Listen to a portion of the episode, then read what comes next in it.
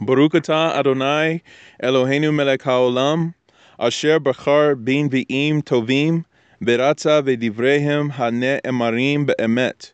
Baruch atah Adonai, haboker batorah, uv Moshe abdo, uv Yisrael amo, uvin v'yeh ha'emet, v'zedek, in the merit of Mashiach Yeshua. Amen. Well, Baruch, Amen. Baruch haba b'shem Adonai. This is the Haftarah podcast for Parsha Ekev. And so, without further ado, let us continue. So I'll hand it over to Hasis Baz. Uh, it's good to be back on. Um, like you're saying, we're we're, we're uh, covering in the half tours of consolation, which we read all all the way uh, going up to, to Rosh Hashanah. This is our, our second half tour of consolation and half tour of, of and this is all about Hashem never forgetting Zion and the, the struggle and, and the exile, and you know we, we have all this this confusion. Hashem, Hashem says, "I'm never going to forget you, and ultimately I'm I'm going to come and comfort you." And so from Yeshayah 49, 14, 26, and chapter 50, 1, 11, and 51, 1 to 3.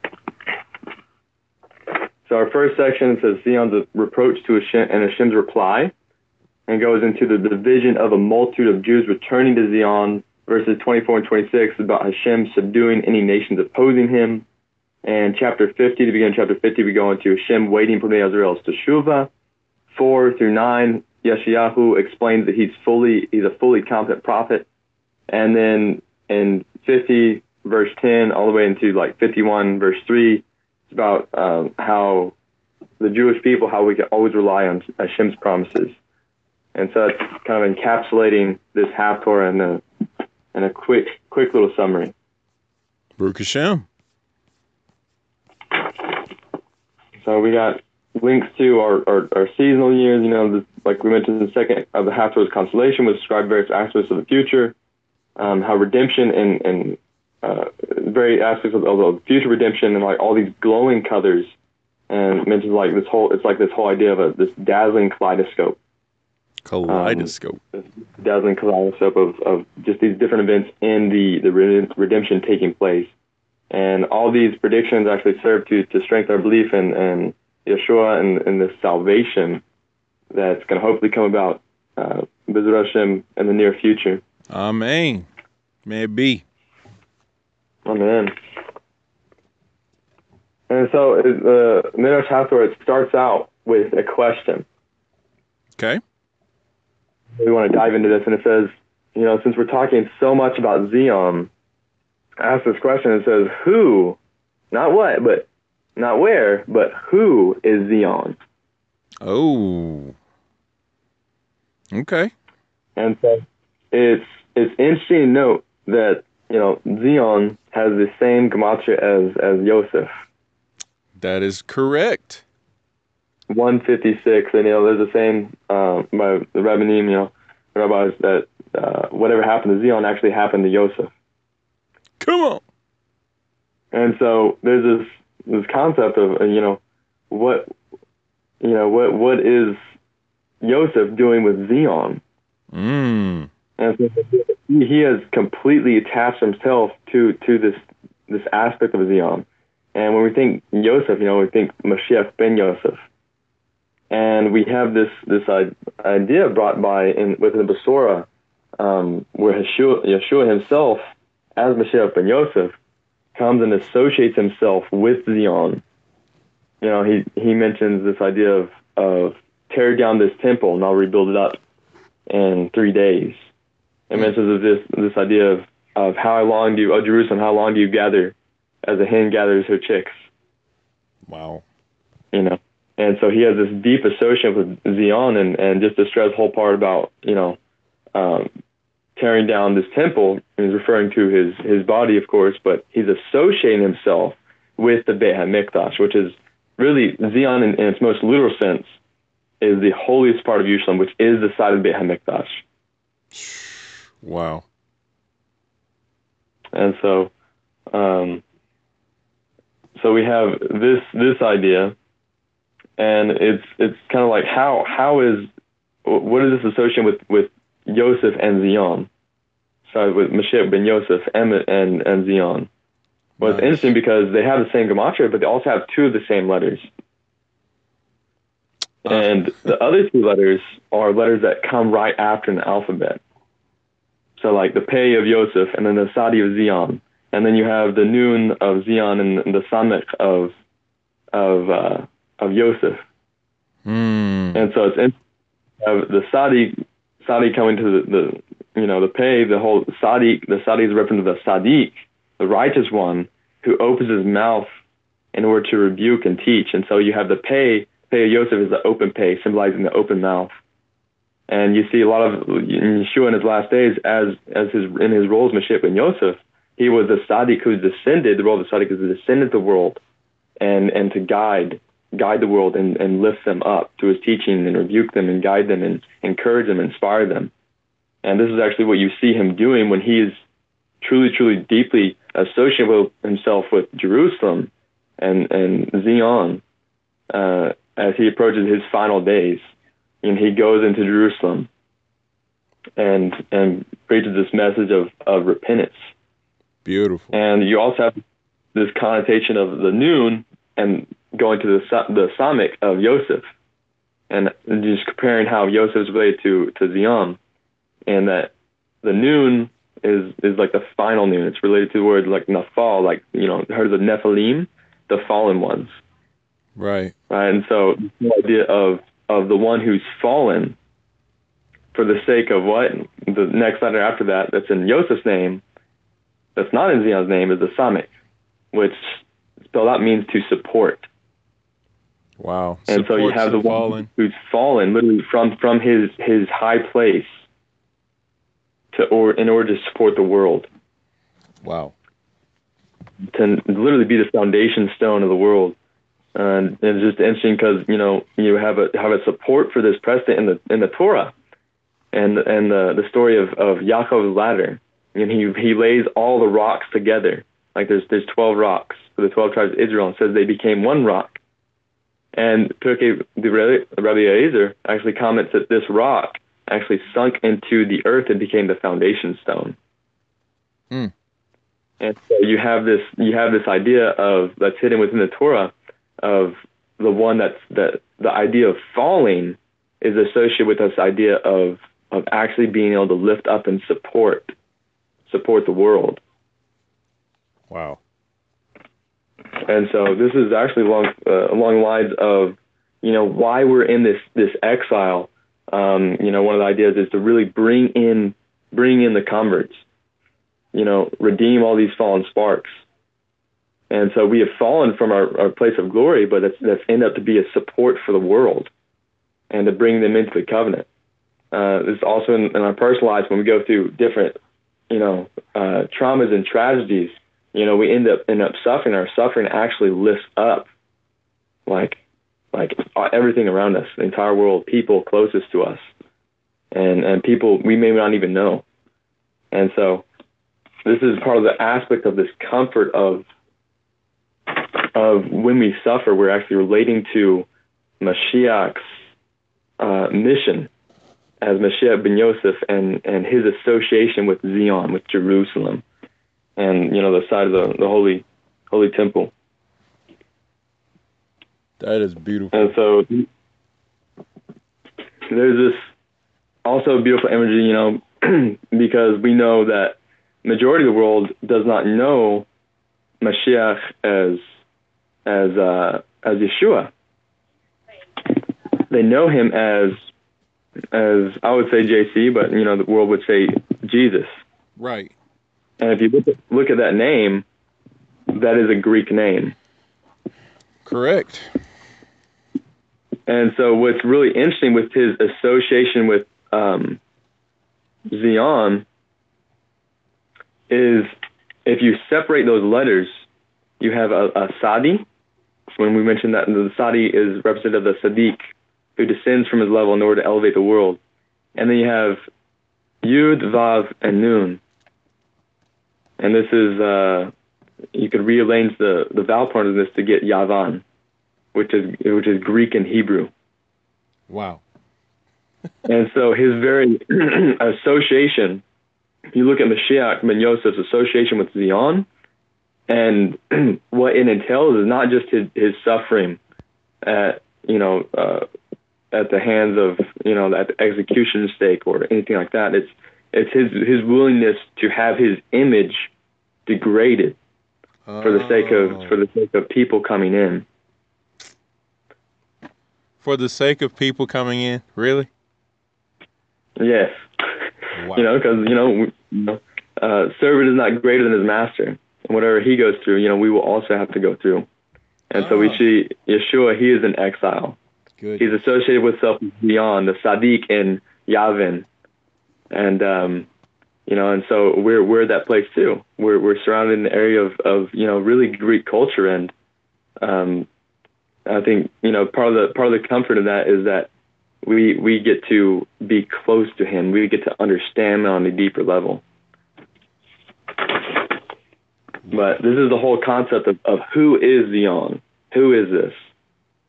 And so it's it all relates to Mashiach ben Yosef. All relates to you know what we see in our times with people uh, thinking Yeshua as as a Greek, you know, the Sadiq who's cloaked as you know Yavan as a Greek, but he's really Zion. He's really the the the site, the, the holy of holies, the one that's most beloved of Hashem. Wow. Wow.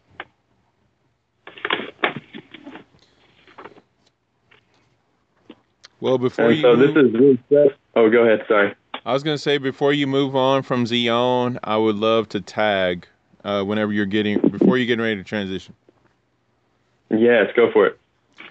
All right, so you talk about the the noon, the fallen one, right? And then after the noon comes the Samek, which is the one who supports.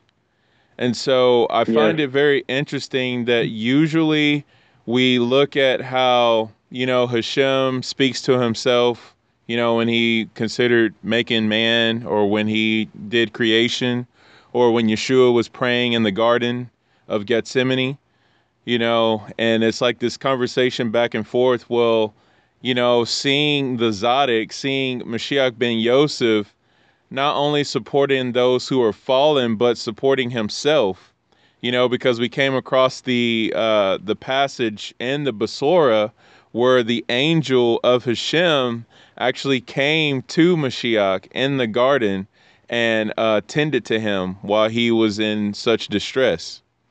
That was part of our Mhm. uh, Tisha B'Av studies, uh, not this year, but the previous year. And so Yeah. I'm kind of looking at this beautiful picture of like the the one who supports.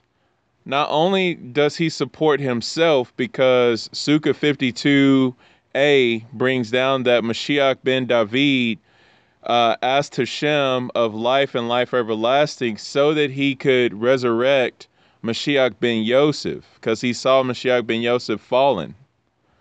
So hmm you have that picture there of him supporting himself, but we read in our brakot every morning, Baruch atah Adonai Eloheinu melech haolam zokef kefufim, which is, blessed are you Adonai our God, King of the universe, who straightens the bent. And I was looking at straighten the who straightens the bent, which is Hashem, and then the fallen one uh, is connected to Tehillim 145, verse 14, because it puts God, which is Hashem, supports all the all who are falling, and He straightens all who are bent. But that is actually connected to Tehillim 146, verse 8. And I was looking at some commentary here and the Midrash Tehillim, and when you look at this verse, um, it's actually Slika, uh, they say it's 146 verse 8, which is the bent. And it talks about here opens the eyes. Hashem opens the eyes of the blind. He straightens all those who are bowed, and he loves the righteous. So that commentary brings down God will heal those who are physically blind. Yeshua did that, which is an aspect mm-hmm. of supporting those who are fallen. and you talk about the name of Yeshua in its Greek form, it's deficient of the eyes. So we have this picture that Hashem will ultimately heal eyes so that everyone will be able to see Zion, see Yeshua. So the name Oh, will wow. be corrected. And it says, alternatively, the psalmist refers to those who are psychologically blinded by the darkness of distress. God will open their eyes by introducing the light of redemption. God will do this for the Jewish people who, during their exile, are described as blind. God removes obstacles from the path of the blind. So, just this whole picture of the the Samic coming after the noon, and then you have the pay uh, preceding the Sadi, and you know, putting all of that together is this beautiful picture of uh, restoring the fallenness, like supporting them and opening the eyes of the blind and bringing forth revelation. All this coming through the light of redemption. So being able to truly see Zion, being able to truly see Mashiach ben Yosef, who is actually Mashiach ben David as well, because the two are one, just like Hashem and his name will be one, as we say in the Aleinu. Oh man, yeah, that's that's amazing. you know Baruch Hashem. how you clarify clarify that and, and coming up to it. uh, You know, just the whole you had that that whole process of you you had to have Joseph attach himself to Zion in order to to to heal people, to like raise the fallen sparks. You know. That's right. Man, incredible, man. And so, yeah, you you definitely see that revelation with uh, and uh, David as well, because we have, you know, there's a lot of this talk about Zion, which is such with Joseph, you know, within our half doors of consolation, and you also have seven half doors of consolation, Right. and and what's a common theme that you see in in these these half doors is there's always this this double expression, which was common for uh, Yeshayahu. You know, like you have uh, Nahum, Nahum, you know, and different things like that, like comfort, comfort, right. and and so you take seven times two for all the double expressions that's used in these half doors, you get fourteen, which is the gematria of David. Mm. And so this is also it's also the gematria of of Yad, which is hand, which we're going to be talking about this whole idea, uh, B'ezrat Hashem of the how how Messiah, how Mashiach is is really uh, related to the hand of God, and elucidating that that idea within here. Wow. All right. And so we have this this reply that starts off our um, our Haftarah forty nine fourteen, and says since her, children have all been exiled, Zion complains, Hashem has forsaken me, and my master has forgotten me. Oh. And so this is right after we, we've just elucidated Zion, the, the association of, you know, Mashiach associating with uh, the HaMikdash and the whole temple being destroyed to be rebuilt.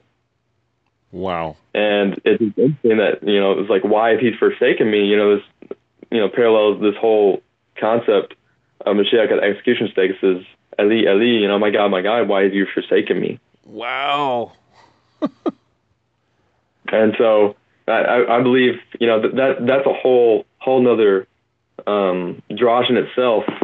But you know, it, it's it's my belief that you know Yeshua wasn't in a state of doubt. He was using this moment as this last teaching effort in order to, to instill uh, instill you know uh, fear and love of God in, in the hearts of the people, so they would turn back to Him in shuva to prevent what the, the, the destruction of the temple that was to come. Come on. Tag. And so, yeah, go for it. Go for it. The word for forsaking me, forsaken me, azavani, is actually two words. Oz beni, the power of my son. So oh wow, just- yeah. just to Yeah. tag to what you're saying, like that's literally it. Like the the why is you forsaken me. It's not an act of oh no, what's happening here? It's like, uh uh check this out. yeah. Wow, that, that's just yeah, that's incredible because you know there's there's an argument of talmidim and you know talking about their brothers. This this is you know Rabbi, you know how long how how many times shall I forgive my brother? And he says seventy seven times or, or seven times seven times depending on you know what what, What you know, version you're reading, but it's, Right. it's seventy seven, Yeah. which is the gematria of Oz, like the gematria of strength, which is what you, you have here. Snap.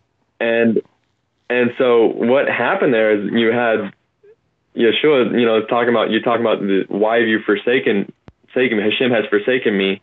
You know, this expression of Haftarah. And it says uh, azavani, right? Made up of what you said. You know, like the word for strength, the word for my son. Right. Hashem, Hashem's son was was showing him how many times, how much you must forgive your brother, Wow. to to the point where you, you're literally laying down your life.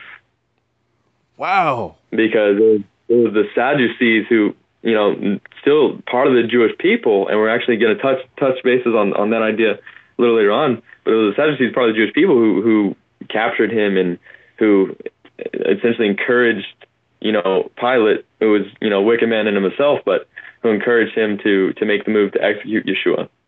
And so, Wow. you know, him saying that, "Why have you forsaken me?" is this this teaching moment, maybe referencing back to his Haftarah. Like, look, go back, look at the word. You know, this is what it means to to to show strength.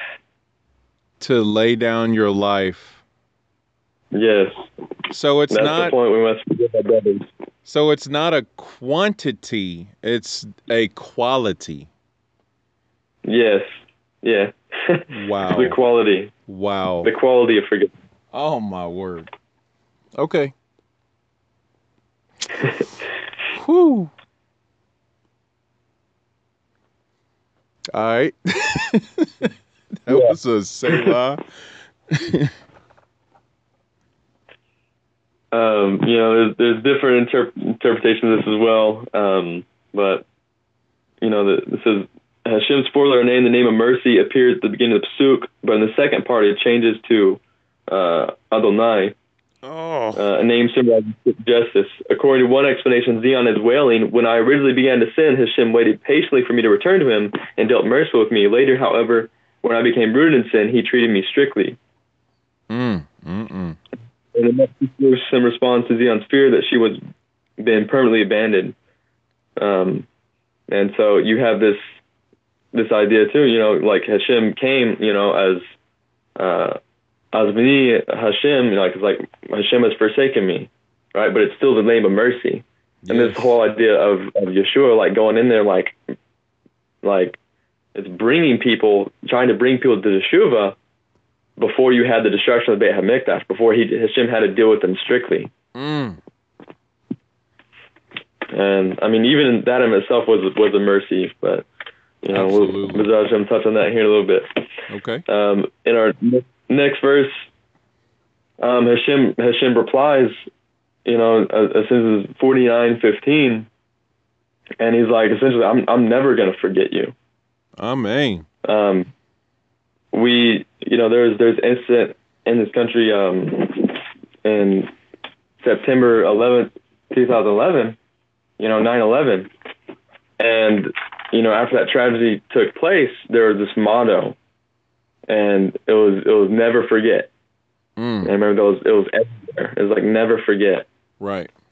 And you know, I- I, think you know sometimes a lot of our fears. I know I'm talking about my per- personal, personally, you know, of of going through different tragedies. It's it's it's like this idea like there's almost this this scare of of you know everyone forgetting and and you're you're alone in this, you know, and you know a lot of times you know with, with you know the passage of time and, and different things like that, you know, it we get through it, it gets easier, but you know, like there's this idea like we'll never forget. That's always a part of part of our our story, Right. you know, and part of the comfort is is Hashem says, you know, I'm I'm never gonna forget.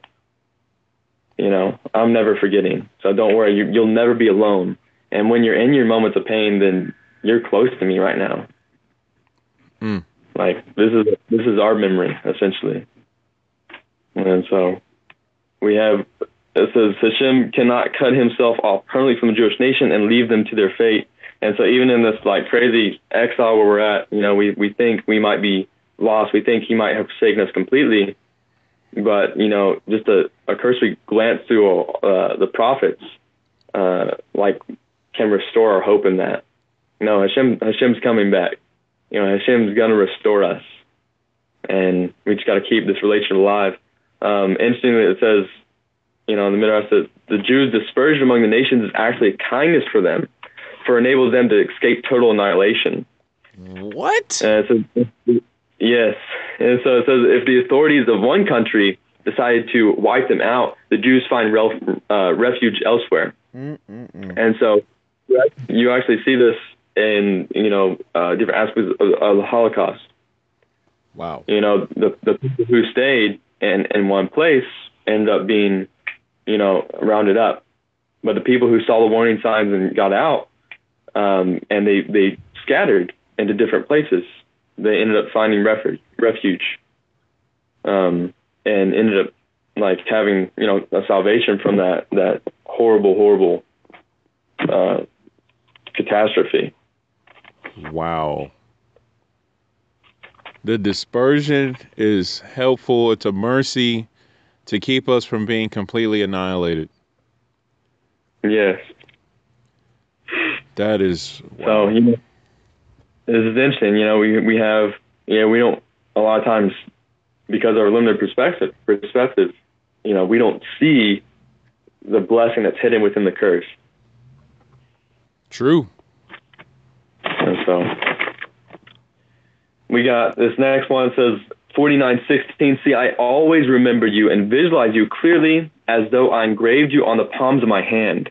Your destroyed walls are always before me, and I have in mind to reestablish them.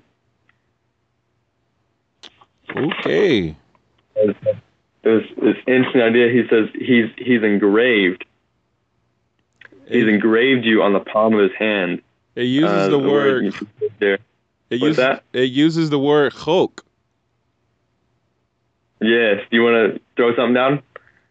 Uh, sure. I just, you know, this is the word that's used for what was done to the tablets. You know, the sapphire tablets. And so oh, wow. we see here, we know, we have known that Yeshua is literally a manifestation of the Word of God because it says the Word of God became flesh. But Hashem is also Mhm. showing us him, he himself is actually those tablets. So Yeshua's hands being engraved is to make him match the tablets. So that the whole Wow. picture of Yeshua and Hashem being one, Hashem and his word, Torah being one, as brought down in the Zohar. And so here, even in the Haftarah, it shows that. And Parsha Bechukotai, a mouthful, is all about the engraving. So literally, the word of God should be piercing us to cause us to bear marks, just like the one who bears marks testifying about us. So having this a whole picture here of the chok, which is a statute, which are the commandments that we say that seemingly make no sense. That truly shows the essence of who we belong to when we get beyond our limited scope and when we mark ourselves by what the Word of God should do to us and ultimately how the Word of God is supposed to be engraved on our hearts.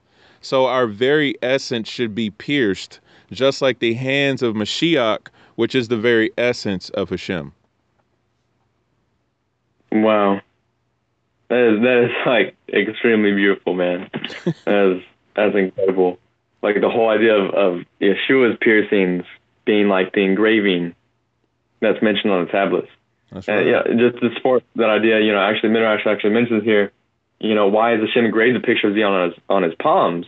Right. and says he Hashem never fails to remember the Jewish people. Um, just as a person cannot fail to, to notice the palms of his hands, but he mentions that at a deeper sense, it hints at the merits of the Jewish people, which Hashem calls to mind their immersion in Torah which was given by Hashem's hand Oh. to Moshe's uh, the Sarah, they just and also the you know charity they distribute with their hands. But it mentions you know the Torah given from Hashem's hands. Wow. You just so, you just wow, snuck that one in there. So you, you have Yeshua coming back. You know, we just mentioned his, his association with Zion, uh-huh. with the, the Hamikdash, and now he has this engraving, if if you will, on his hands. Mm-mm-mm. And so, what is he saying here?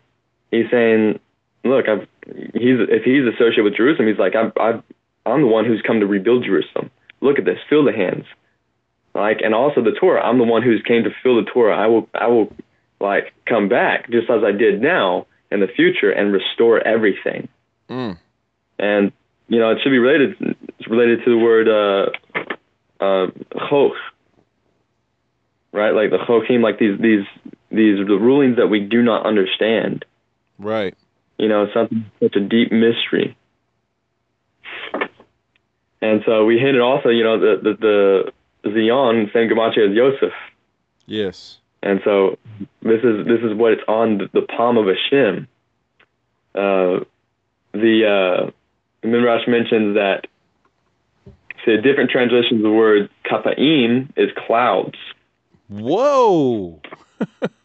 Mm-hmm. Wow. Okay. That that okay.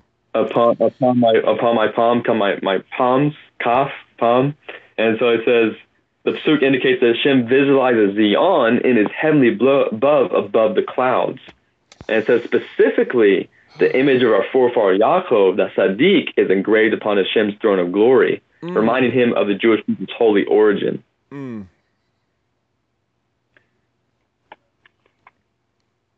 So, That uh, incredible. Um, also mentions this whole idea of uh, Yerushalayim denotes a like a double city.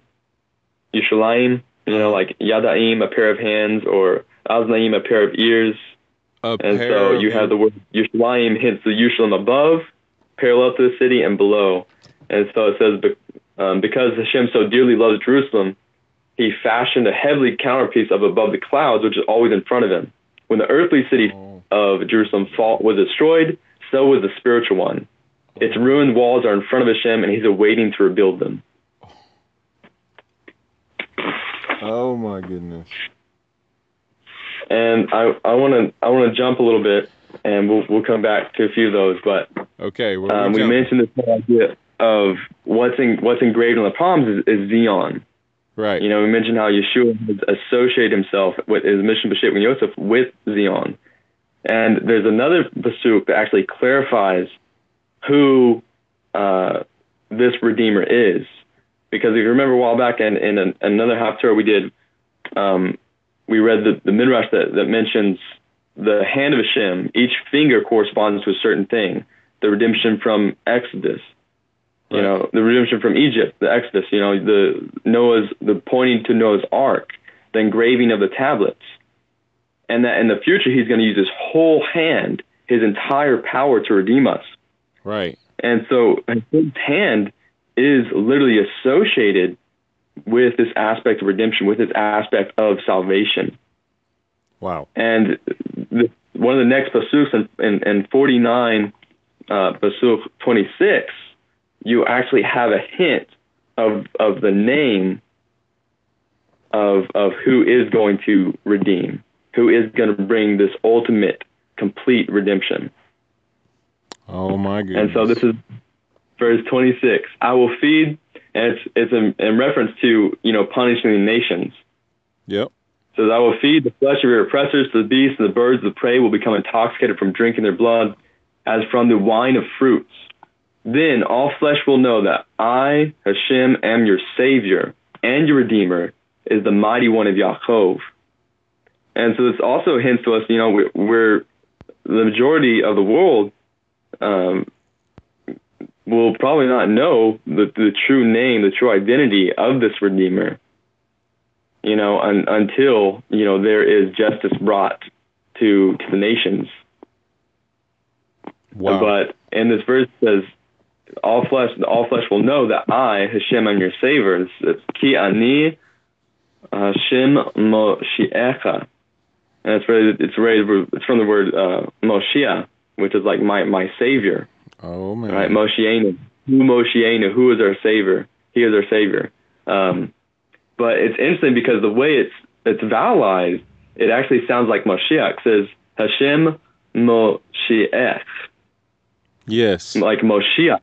You're right. Right. And it's beautiful because if you actually look at the word itself, it's Mim Vav Shin Yud Ayin Kaf.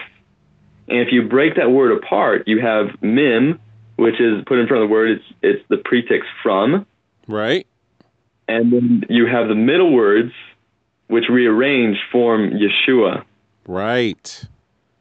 And the very end is a kaf, which uh-huh. you spell it kaf fully. It's you know kaf pei, which is the same thing as palms. Right. And so you have inside the palms from your palm, who is there? Yeshua. It's Yeshua. This is the identity. I Hashem Moshiach. Hashem, mm you know, from the palms of Hashem, you have Yeshua. And so this is the name of who is Zion. You know, I love having the Hebrew word right in front of me, and I wish I had like a true Iron Man, like digital projection to just watch what you just did with those letters. That is amazing. Yeah, uh, you know, especially you know we talk a lot about these the the Hebrew letters and stuff. So it would be amazing if we had that digital projection, like you said. That'd be incredible.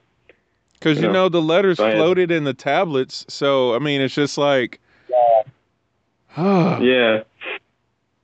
You know, I was thinking about that the wild day. If I had one use of superpower, it'd be to, you know, make visible, you know, different different thoughts and, and words and some something, you know. Um, I can you dig just, like make like holograms appear or whatever. Right. Flying and and invisibility, that's so outdated, you know. okay. Yeah. it's so uh, so overdone.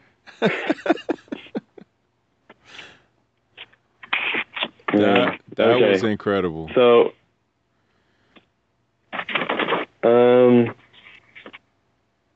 continue on I want to continue on and we'll we'll make our way back. But I want to make sure we touch on this while we're on this whole idea of, you know, who who is the hand of God, associating um, Mashiach with the hand of God, and how that's related in this this Haftarah, how that actually brings salvation, redemption, and that the process actually keeps going once you get into chapter 50. Uh-huh. Uh, chapter 50, verse um, four, and we're going to go down to first six. Okay. And it says, the prophet declares, Hashem Elohim has endowed me with eloquent speech for teaching others to know how to instruct the one languishing for the word of Hashem at the proper time. Every morning he arouses me with Ruach HaKodesh to go and prophesy. He arouses my ear to listen to clear prophecy like a student learning from his teacher. And so here you have Yeshayahu explaining that although this prophet's message may be rejected by the listeners, um, that it, it could be the prophet's fault. This is not the case here because of two things. Okay. That the people refuse to listen because he doesn't express himself clear manner, clear manner, and so this could be the one refutation. But he states right here, you know, Hashem gave me the gift of eloquent speech. You know, Natan li lashon uh, lemodim. Wow. And so, two, the Navi might deli- might uh, may deliver the message at an inappropriate time when people aren't able to will listen to him. However, you know, he argues here that I know when it is best to get over my messages. Uh, la da'at la ut. And wow. so another thing they argue is Hashem may not inform the Navi of the people's sins until they are already ingrained and find it difficult to change. And so in response to this, in response to this idea, Yeshua explains that Hashem communicates with him daily to let him know immediately what the people have done wrong. This is, you know, uh, Yair uh, Babocher Babocher, like him communicating with him each each morning. And so what he's saying is that the, the people you can't blame him you know, because like he he is so attached to a Hashem, Right. and you know it's it's really he's he's he's not boasting himself. He's boasting what Hashem gave him. It says Natan li, what he endowed me with. Wow. And what's interesting, right after Natan li, what he endowed me with, you have the word lashon. It's the word for tongue. It's the word that's translated in, in our in our uh, this translation of speech, but you know uh, more directly it's lashon. But essentially, lashon has the same gematria as 386. Oh, Which is- what? Yeshua. He's endowed me with what? Yeshua. Yeshua. Oh. And you know, it gets better. How? better. How? How can it? How? Okay. So what's very interesting about this, and this the midrash actually highlights this, is that um, one of the reasons uh, that one of the reasons that uh, it gives for this is Yeshua knew and taught the five books of the Torah. This is suggested by the fact that the letter Lamed is placed at the beginning of five consecutive words in Pasuk. So we have Li, Lashon, Lamadim, Lada'at, La'ut, which oh, is my word. endow like me with eloquent speech for teaching others to know how to instruct. wow. And so there's these lamets, and it's just it's very unusual. You, you know, like these lamed, lamed, lamed, lamed, lamed, and it says it referenced the five books of Torah. But what's interesting here is, you know, going back to our palm example, you have the lamed, which is usually a staff, Yeah. and then you have the yud, which can be, you know, spelled out eh, like yad, like changing the the vowel. And Right. so yud is also related to the yad, the, the hand. And so what what connects the the staff and the hand? It's the palm. Goodness. And so and we can kind of clarify this a little bit more. But you have the lamed also is like it's it's it's a prefix that you're pointing towards something. And then the yud at the very end that's possessive, talking about the word li, like he gave to, to me, right. right?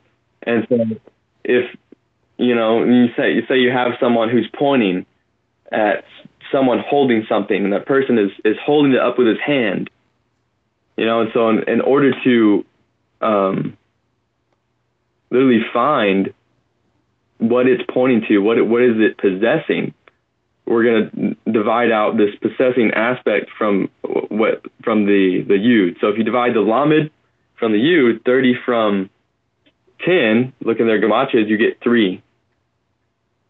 And so we're we're literally going to skip three spaces each time, and we're going to get this code. Wow. So, and in order to emphasize this a little bit more, um, you know, the, the lamed actually points to something. So if you look at the, the letters that are right after lamed, after each lamed, you have a yud, you have a shin, you have a mim, you have a dalet, and you have an ayin. Okay. Which, if you rearrange that slightly, you get the word, and change the vowels, you get the word shmi da, which translates to know my name. Shmi. Yes, like shmi, like my name. Right. Oh. Like shim, oh. my name, and then Dal Ayin is like the whole, whole word like like da'at. Wow.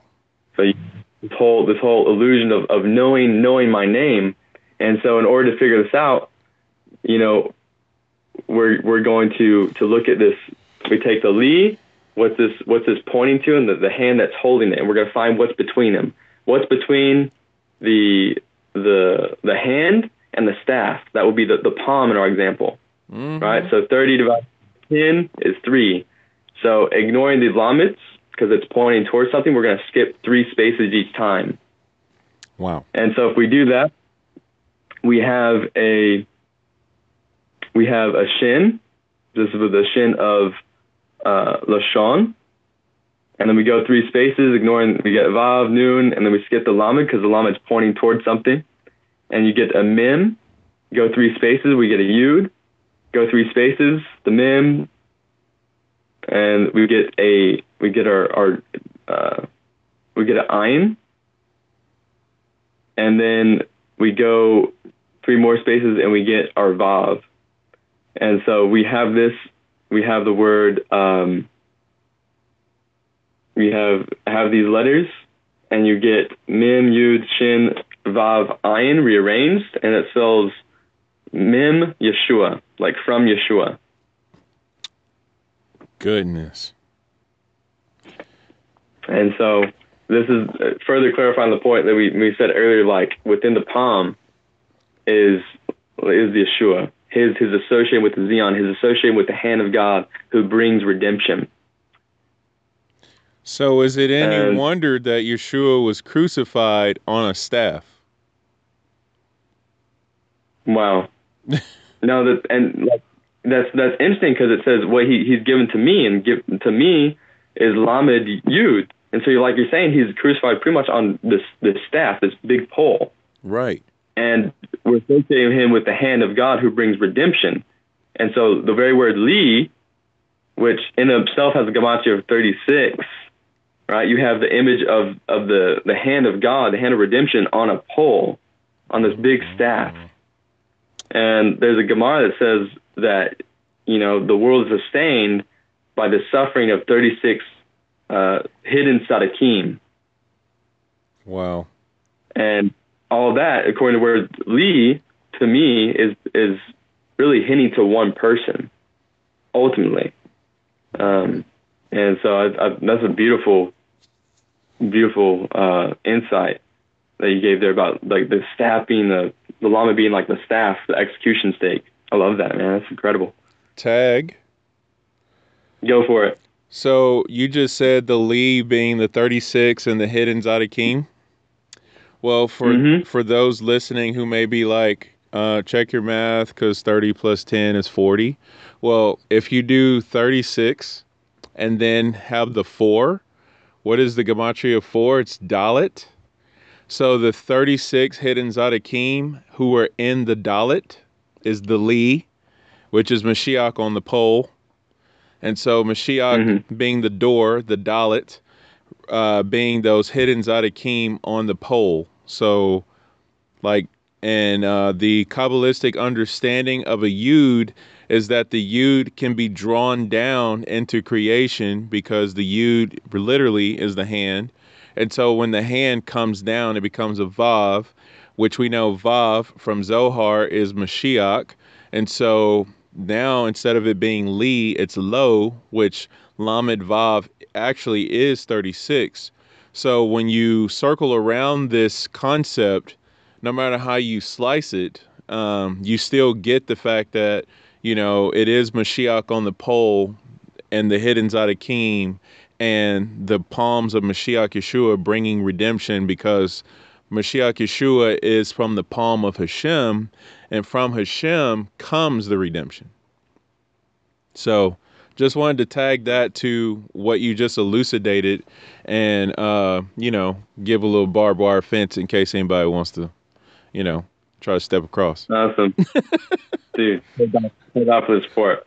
Yes, I was I was thinking of, of the there's actually the hidden gematria of, of the lamed itself is 36 because it's made up of yud, a vav, and a, and a Whoa, so, whoa, whoa, whoa! Rewind. That I just I couldn't hear that. I couldn't take it. I just yeah. I'm ready now. yeah, I, I, I, love uh, the elucidation you gave with the whole like with the dalet because that gives that whole idea of you know this is the for another day, but the whole mezuzah aspect of Mashiach on a pole. Right. But you know, the gematria of the secret gematria of the Lamed, according to uh, Rabbi Yitzhak Ginsburgh, is 36 because you have a Yud at the very top. This is the crown of the Lamed, and then you have a Vav, and then you have a Kaf. Mm. And you know, look in the word Li, you have the Yud that's possessing this, that's possessing all of this, this, the 36, like the 36 hinted righteous individual who suffered on, on account of the world. This is possessed literally by one person who is the Lamed.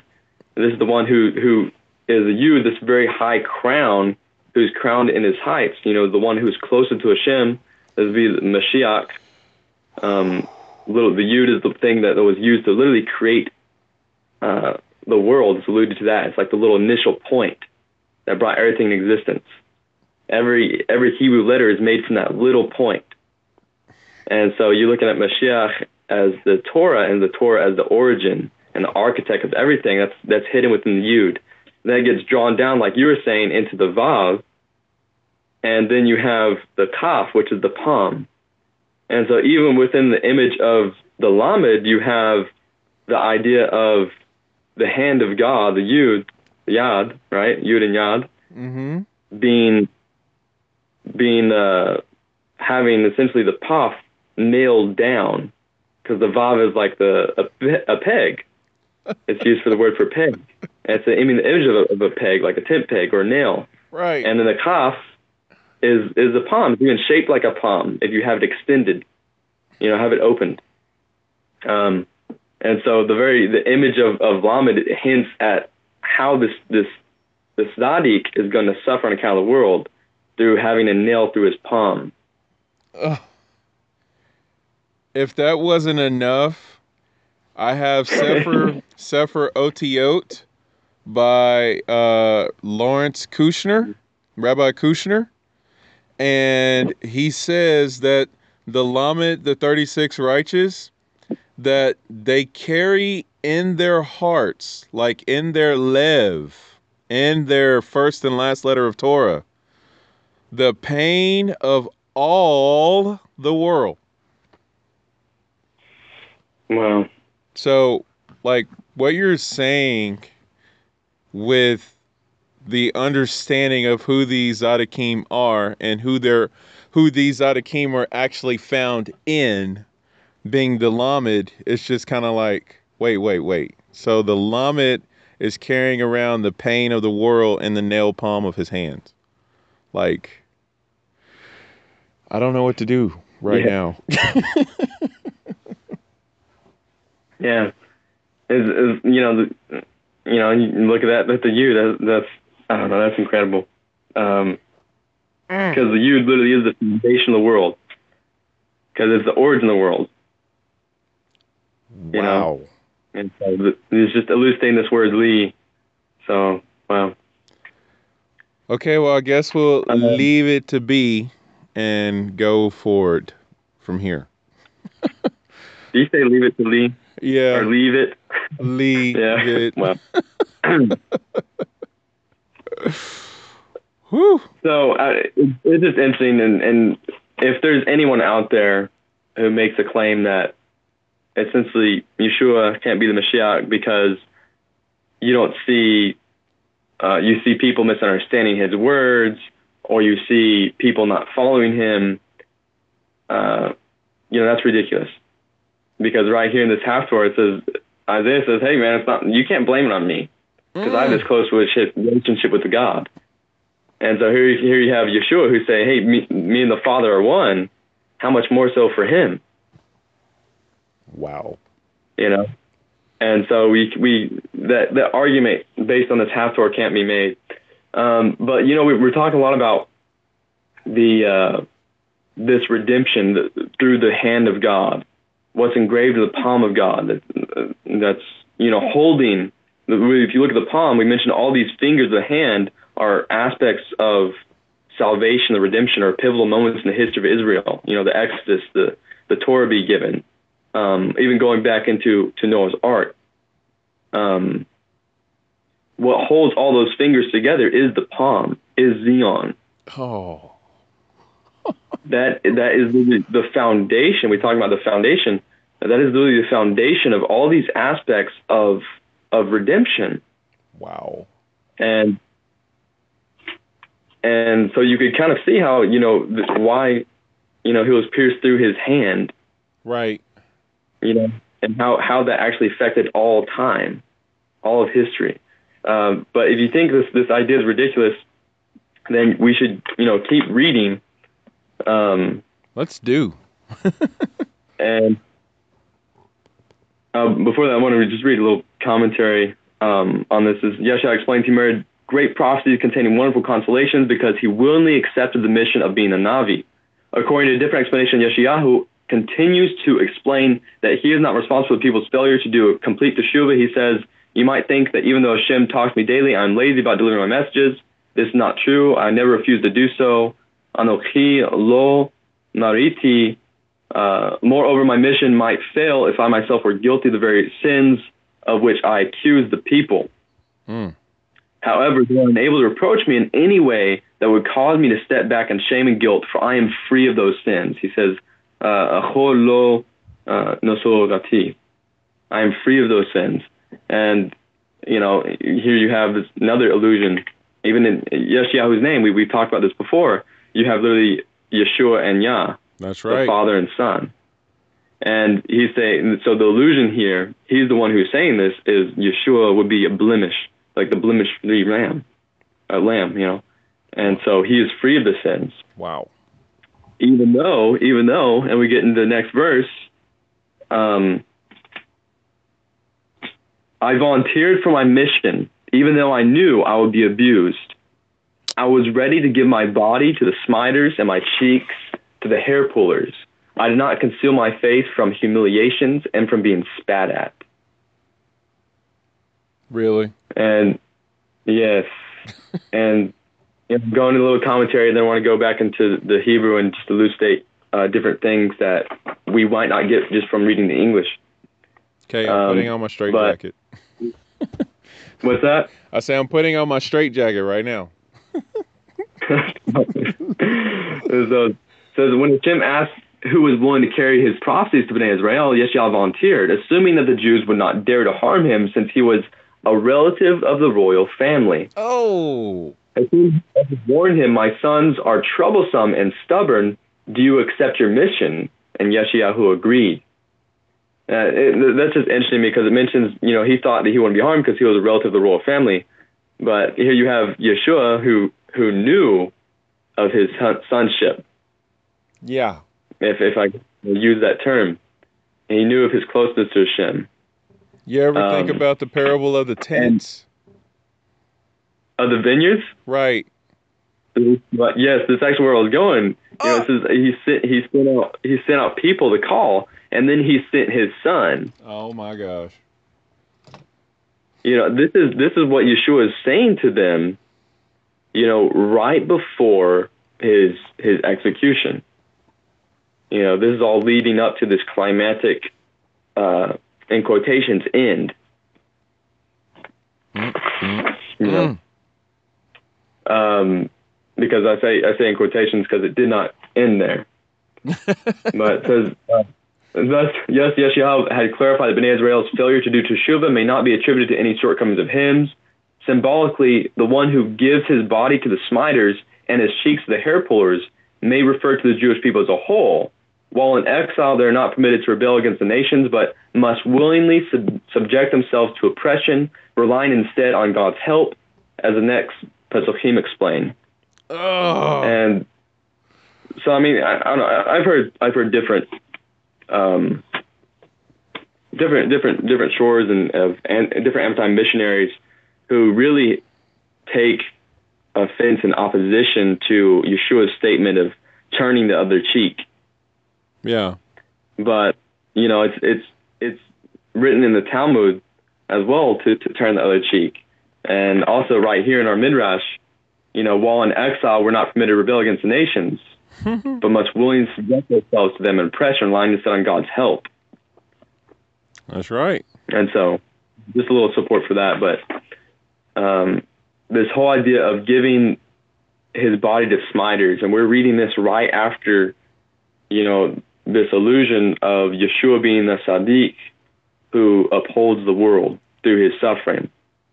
And what's interesting, if we take in, in verse 6, the one we just read, I volunteer my mission even though I knew it would be abused. Um, you take the first letters of of this verse, um, all the way from you know Gevi to uh, Baruch, and you have the gematria of 280, which has the same gematria as Hey Ayin Resh Hey, which is you know to make naked, to uncover, to expose. Oh. And what do they do with the execution stake? They they exposed him. They they sold his his garments. Um, which you know you're not you're not allowed to do. Hal- Halachically speaking, you're not supposed to um, to take the, the, the garments of of one who's who's being uh, murdered. You're not you're not allowed to take possession of, of what's on them at the time of their, their death. Wow. Um, but that's that's the initial letters. And if that were enough, we have the final letters of this verse. You know, from the Yud of Gavi all the way to the Kuf of Varoch. And this has a gematria of 631. Oh. Which is the same as Melech Israel, the oh. king of the of the Jews, the king of Israel. Mm. This is a sign they post that Pilate had posted above the execution stake oh of Yeshua. So you have the first verse hitting at, at, at his uncovering his his uh, exposure, and the the last last letters of, of each each each words uh, the last letters of uh, each of the words in this verse hinting at who that was done to. Wow. And keep in mind, you know, this is the verse that says, "I was ready to give my body to the smiters and my cheeks to the hair pullers. I did not conceal my face from humiliations and from being spat at." He would he was spat at. You know, he was he was his hair was pulled out. Um, and so this this is the illusion of, of who this happened to. The picture becomes more and more clear in this this Haftarah wow. of who is and what did he have to go through. That was absolutely incredible. Amen. Really quick, did you say pay resh ayin hey? Um, pay Reshan uh, you're talking to the word for to, to uncover. There'll be uh, it's hey ayin resh hey. Oh, hey ayin resh hey. Okay, Mhm. cool. Okay. Yeah. Got a little cray for a second because I was gonna say that was really close to something else. Yes. yeah.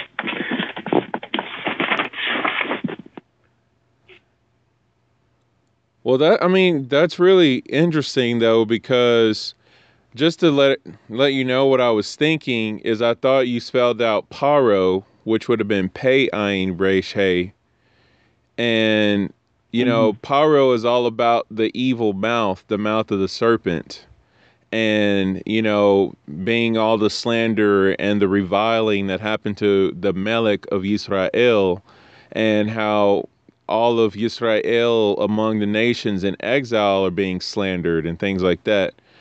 Lots of it coming from ourselves, which is crazy because, you know, baseless hatred destroyed the temple. So why would we continue to do such a thing? But I digress.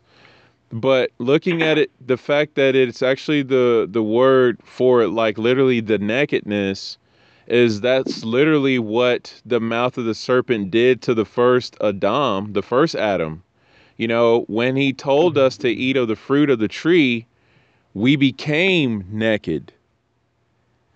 You know, and so like it's just this crazy picture of, you know, Mashiach basically having this remez to eating of the tree that brought us nakedness. And remember, Hashem heals with the same thing that wounds. So, what caused us to be naked in the first place? Hashem is going to use nakedness to give us our clothes back. And, Wow. and so that happened through the king of Israel, the second Adam. Yeah.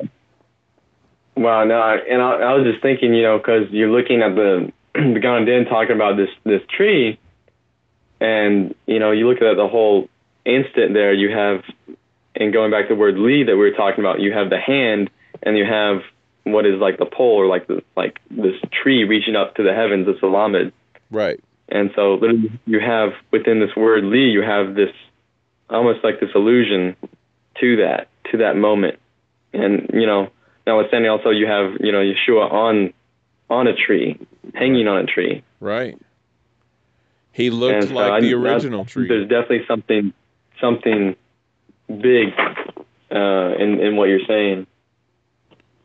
And I'll say also really insightful. You you mentioned this whole idea of of this this slandering and uh, different aspects, and a lot of that coming from ourselves. Well, if, this is actually uh, um, it's amazing that you brought that up, and you're like you're synced in on this Haftarah because this is actually what what's mentioned in verse 17. Oh my goodness. It says, Once the redemption arrives, your children will be able to hurry back to the land because your destroyers and demolishers who will occupy Eretz Israel at that time will go out from your midst at the same time your children are entering. Um, and so one of the commentaries is, here is, you know, the, so the last part of the Sukh is, is uh, frequently quoted to underscore the fact that the Jewish people's worst enemies are not outsiders, as one might assume, but all they have, they come from the within our own ranks. Wow. And so he he mentions, you know, this is the, the, the sad truth of our history. We have Jews who are disloyal to the Torah and cause some of the greatest damage to our peoples, uh, to our people ever. You know, he he cites literally the the uh, the Sadochim, which is the Sadducees, in the time of the Beit Hamikdash, uh, during the time of our sages, which is you know when Yeshua was around, who Josephus those comments that he Yeshua was one of the wise men, which mm. was a chacham, which is you know one of the sages. Mm. Um, but you know he also mentions the Hellenists in the time of Antiochus, and he goes into mention uh, false mashachim, false false messiahs, and he actually cites in here Sabbatai Zevi, and then he also cites Jesus. Wow. And at first, this is like, oh, that's a, you know, you know, if you you hear that, you're like, oh, Jesus is a false Messiah, and we get offended. Well, he's right. Jesus is a false Messiah. Yep. Because what does Jesus mean? you know what it means? Absolutely nothing. Go go to Blue Letter Bible. There's a wonderful app. Click on the word Jesus. You could it'll take you to a Greek word Iesous, and it will literally say from Yehoshua or Yeshua. Woo. And so Jesus means nothing in of itself. Um, you know, we, we talked about earlier whole Zion. You have the Sadi and then you have Yavan. If you separate out chains of vowels, you have the Sadi who's hidden in Greece. Yep. Um, and a lot of Greek mentality is just, it's, you know, uh, our, our is doing the, the study over um, of this this Kohelet, and it's talking about vanities of vanities. Right. And a lot of Greek culture is just it's just vanities of vanities. It, it like ultimately, what did that amount to? What did it amount to? All all this all this beautiful artwork for the sake of artwork. All this uh, like ath- athletes in the Olympics. It absolutely means nothing at the end of the day. I'm not saying it's bad things in and of itself. I'm not saying you can't use it for purpose of, of serving Hashem. Right. But if that's the goal in and of itself, it's just a vanity. It's it's wasting away. And you notice this, and we're talking about how Yeshua has associated himself also with a place like Jerusalem. And it's just interesting how uh, you have Christianity like Edom, who's renamed Yeshua right. to make him into this nothingness. And they renamed him Jesus. It means nothing, absolutely nothing. And you know, also just to further this parallel of him associating with the land of Israel, um, you have after you know the time when you know there was a rebellion, the the, the Roman government got mad and they re, they kicked the Jews out, and they renamed Israel Palestine. Goodness. And so they renamed the Mashiach, and they renamed the uh, the land of Israel and both of those things are absolute nothingness. Palestine isn't a place. It's right. it's a it's a made up word to like clothe the you know Israel. You know, because when you say it's the land of Israel, you're going back to a person. You're going back to Yaakov. Right. And who would that be passed down to? It'd be passed down to his children, and you know, and not as I'm saying just genetically, but also those who convert into the covenant who become like a son of Abraham. And so you're, you know, it's just this whole idea that we, we need to watch out for and of making things into like ignoring the reality of things. Yeah. And pursuing vain, vain, um, vain I don't know whatever vanities of this world, uh, and just to understand that you know there uh, just this this attack on the Messiah, this attack on on Israel, this this idea of trying to take something that's supposed to be holy and sacred and try to make it as if it's nothing, as if it doesn't mean anything at all. And so, Tag. I really love one of the podcasts you put out, if I may, just you know, show this appreciation to you, like of of you standing out firm ground and saying, "Hey, don't call him Jesus." Right. You know, he's not. We call him Yeshua. Amen. Because you, if you call him Jesus, even if you're trying to relate to people, you are damaging your own emuna. Wow. You're damaging the emuna of others because you're no longer speaking salvation into people's life. You're speaking nothingness and void mm. and emptiness in people's lives. And that's preaching the name of Jesus. Wow. Speaking nothing into people's life, making them void of all life. So you can say that's harsh, but you know, on a subconscious level, it affects us. Yeah. So, uh, you know, one of the things about truth is truth isn't always, uh, it doesn't always feel good. uh, so, you know, to the point of it being harsh, you know, it's, it's a Baruch Hashem because I mean, it is like truth is truth. You can't you can't go well. You know, it's okay. They didn't know any better. Okay, it's just like all right, there that works to an extent.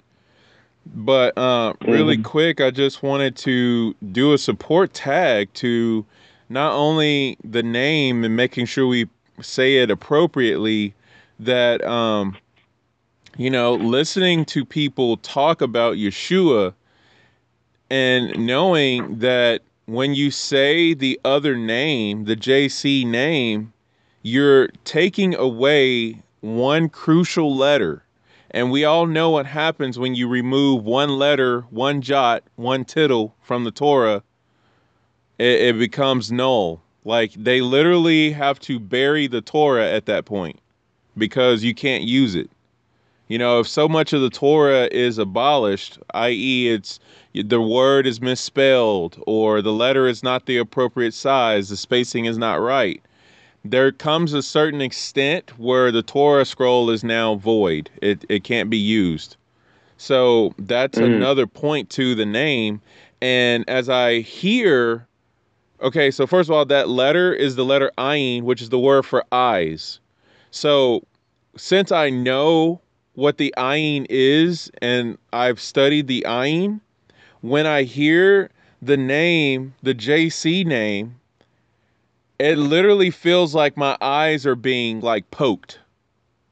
You know, like it's just kind of like it there's this sensation that kind of flows through me, not a oh, I can't believe that they would call the Messiah that or anything, but it's something happens and and many people say, "Oh, that's just the power of the name." And it's like, yeah, more of the lack of the power that you're now putting into the atmosphere. But uh, anyway, I digress. But it literally just feels like the eye is getting poked out. And again, the eye from a Jewish uh, understanding, this is what gives you insight. So, why do people not know Torah? Why do people not know about the Shabbat? Why does the teachings of the Torah seem an alien and strange thing to people? Well, if you're preaching the other name that was given to Yeshua, just like talking about the land of Israel by the other name given by the Romans, you're taking away your insight, you're taking away your connection, your understanding. So, to the the beauty in the Greek, I just wanted to I thought immediately about the Eshes Chayil Bracha that we speak over our wives on Shabbat, and the letter Sheen is the verse that says, False is grace and vain is beauty. Mm. So the Siddur brings down Sheker Hachain Vechevel Hayofi, false is grace and vain is beauty. Grace and beauty are not attributes that are worthy of serious praise. For they Wow. have no great value. Moreover, they are often only transitory and do not reflect the character. I repeat, do not reflect the character and worth of a person. I, I'm I'm just gonna end it right there because I mean that's that's ultimately what happens when you don't call him Yeshua. You take away his worth. It, it doesn't reflect his character. Um, uh, that's that's incredible. I I mean, I love that.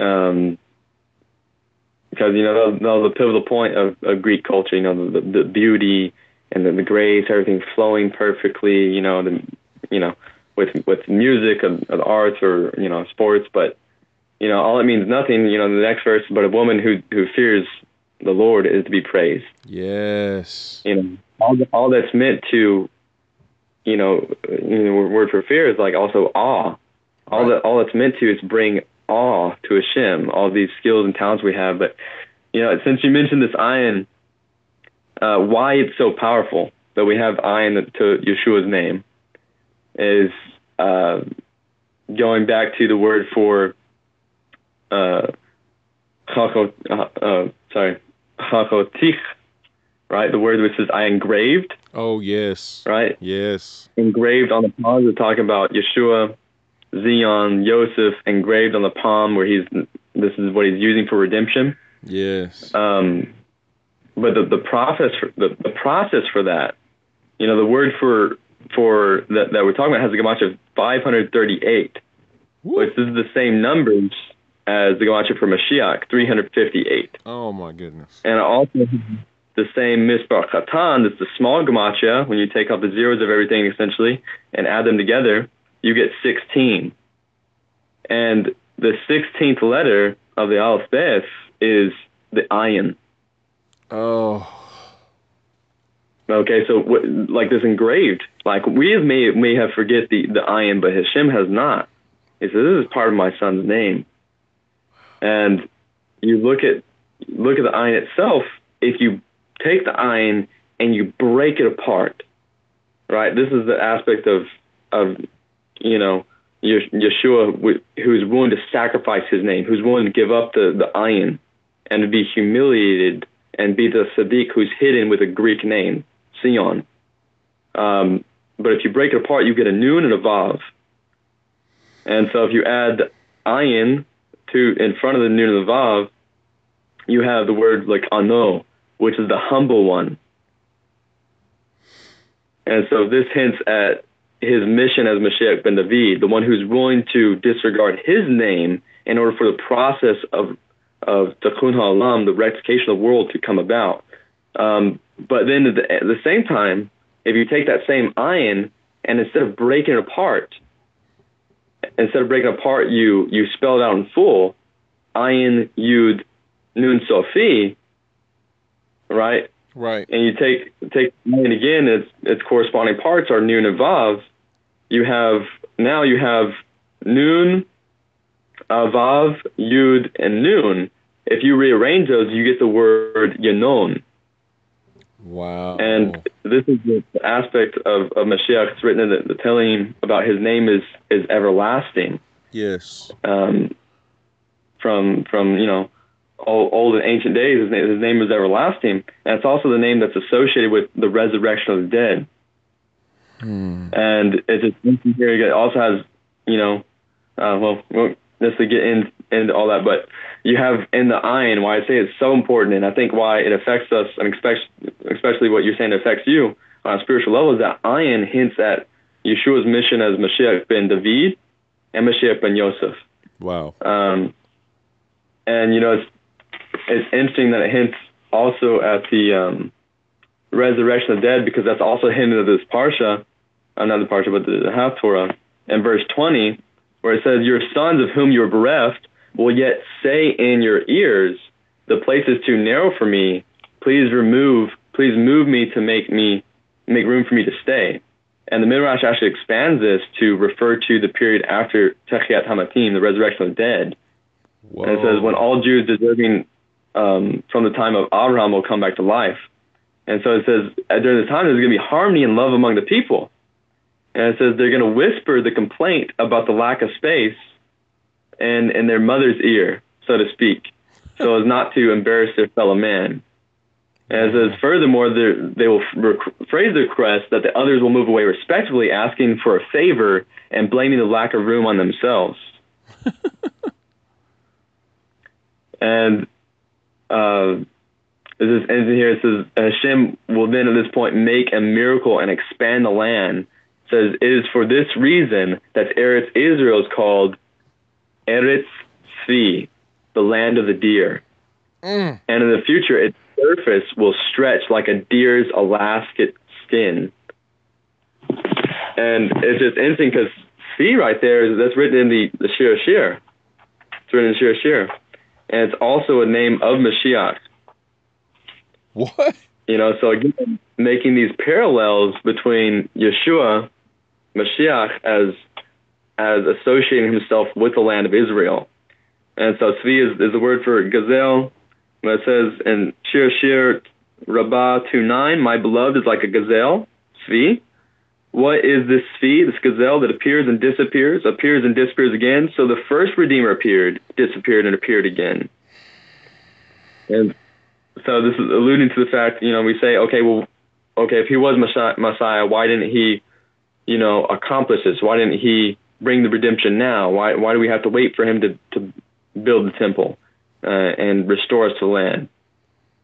Um, well, you know, have here like he's he's a Tzvi. He's hinting when Israel is going to be called the Tzvi too, and the the Redeemer who has to appear and disappear.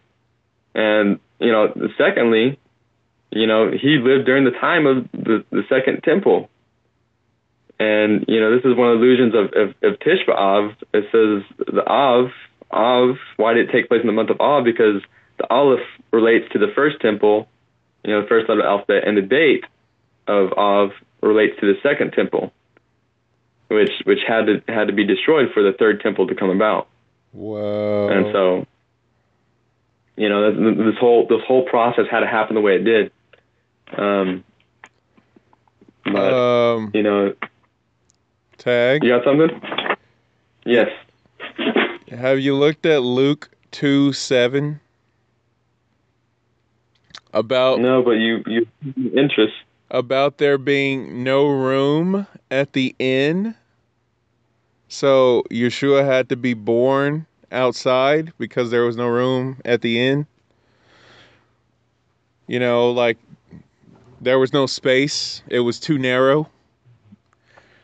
Wow. so I quickly, obviously, got very, very sidetracked because in this verse, there are so many things in Luke 2 7. Uh, I'm going to refrain from reading the verse, so keep everybody in suspense because there's so much in that verse that I'm trying to just say this one thing. But uh, Yeshua's firstborn, it mentions that. So the whole Bikurim first fruits, there's that. Rashit, as in Bereshit, there's that. Um, and the word for the manger that he was laid in is actually in Yeshayahu chapter 1 and verse 3. It says, The ox knows its master, the donkey its owner's manger but Israel does not know, my people do not understand. And I find it so interesting. We've been talking about not knowing, not understanding, not people not knowing Zion, not knowing Yeshua, not knowing Mashiach ben Yosef. There's no room at the inn and all this kind of stuff. And so, um, anyway, uh, the word uh, there is uh, Aleph, Vav, or Aleph, Vet, Vav, Samek. And so you have the word for Av, which is father, you have the Vav, and then you have the Samek. And we've been talking about the supporter of those who are fallen. And, you know, the Yod, when it's fallen, it becomes a Vav, it comes down. And then this is the father who came down. So literally the manger. And the the manger is connected to the donkey and Yeshua rode on the donkey, you know, to go to his own death. And so you have like this beautiful bookend of Yeshua and the donkey coming for redemption to those who are Oh, no. fallen because they're not worthy of the redemption. He comes on a donkey. But anyway, Um, wow. Okay, so I was listening to Ashua earlier, earlier, and he was expanding upon this idea of of the donkey in Yeshaya one, and it says the donkey is essentially uh, he's he's grateful when he has the straw, but he does not know who to attribute it to. oh. And so you look at Yeshua riding upon a donkey through this aspect of, you, you know, not only is he fulfilling the words of the sages in Sanhedrin 98, um, but, you know, it, it, it's like, even though uh, his his mission accomplished so much, right? like like the donkey, uh, they didn't know who they didn't attribute it to him. They refused to attribute to him, or they they didn't really know how to, you know, because he was this hidden Sadiq who was sustaining the world. But yet he's riding on the donkey, saying he's like, "Hey, I'm still attached to you, and I still have dominion over you." And this is our, our verse in this half verse is when it, when Israel is literally going to call the Eretz Tzvi, you know, and we said Tzvi is also the name of Mashiach, and so it's like literally this is hinting that he's going to become the owner of the land, wow. the, the land of Mashiach. Like he's he's going to be Mel- Melech Israel. But you know, it's it's interesting. Um, the verse, some verses before this, um, that we're talking about Eretz Israel, says verse 18, 49, 18, lift up your eyes, Zion, and look around in all directions. See that all your sons are gathered and have come to you. As I swear as I live, says Hashem, this will come true. You will display them all proudly like an ornament and tie them to your garment or hair like a bride does. And so it mentions this word kulam, all of them twice. And so it says, in the simple sense, Hashem's going to make sure that, that at the redemption, yeah. not one of those loyal to him will be left behind. Wow. And furthermore, the emphasis on all may imply that even the ten tribes who have been absent since the time of the first Beit HaMikdash will return. Um, so hinting at the far future after the ultimate tikkun, the rectification and purification of souls, even those who have strayed from the Jewish people will all be returned um, to be displayed proudly by Zion. And we mentioned this by um, Zion being Yosef and these tribes are going to be displayed proudly by Yosef. And I remember I was having a conversation earlier about uh, Birkat Hamazon, Ken. where it says, "Make us in time of blessing, make us worthy of the days of Mashiach," right. and talking about, you know, like when he, when we stand before Him, like He's going to find us worthy if Wow. we if we keep pursuing this Wow. this lifestyle. Wow. You got you had something? No, I'm just I'm I'm agreeing. I should be I mean, amen amen. Amen. Amen. yeah. no, but, wow. No, it's, it's interesting here because you have this word um, kulam, and each one is ninety, like the the, the gematria of sadi, the sadiq. So you have two sadiqims right? that's going to bring about all this all these people coming coming forth, and you know you add ninety plus ninety, you get one eighty, which is you know a complete turnaround, Mm, hinting at the teshuva to take place. right. And so you're hinting at like even though you have Mashiach ben Yosef, he he turns us nine degrees, and then we have Mashiach ben David who turns us the next ninety degrees, so we could uh, fully come and, and and do full teshuva. Wow. Uh, uh, the next verse mentions your ruins. Says, in fact, your ruins and your desolation, your demolished land will now be too narrow for its returning inhabitants. Your destroyers, your enemies, on the other hand, will distance themselves from you. And ask this question, Midrash says, why the triple emphasis on your ruins, your desolation, and your demolished lands? And it says, perhaps this is mentioned to point out Hashem's chesed, his kindness, and pouring out his anger upon the stones of the land instead of on Bnei Israel. Oh my goodness. If not for that, they could not have survived, much less returned ultimately to Eretz Israel. And and, and I, I think we're on the same page as the word for stone, generally speaking, is uh, oven, Ken. Evan, right? Yes. And it's made up of the first part of Father and the second part bin, In. And uh, it actually hints also at the two redeemers, Joseph and and David. Um, Wow. And you know it's the gematria of paradise, which is gan, the garden. oh, like the one who brings us back to the garden. Like today you will be with me in paradise. Today if you hear my voice.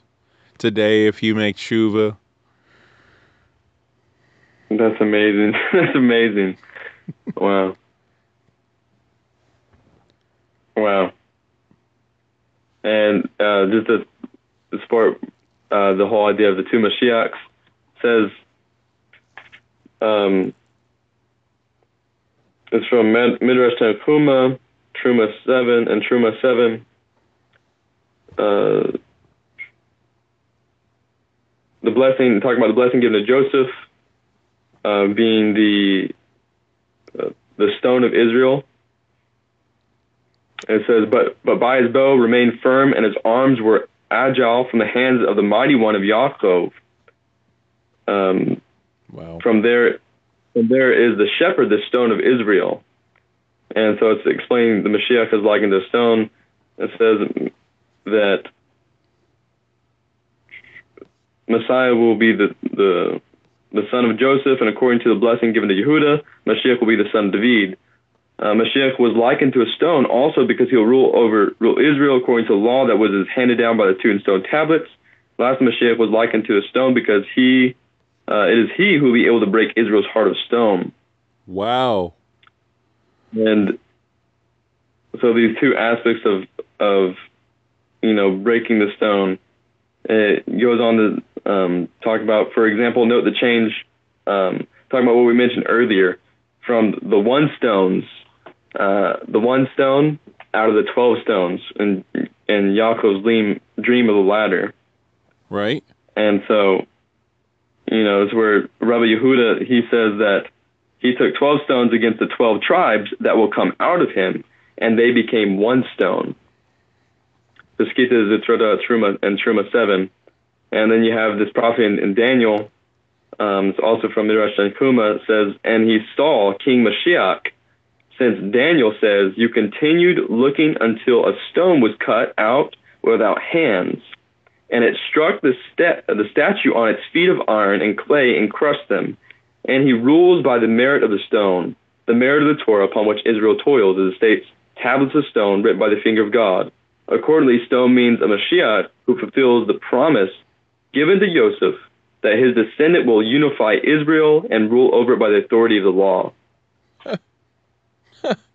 Wow.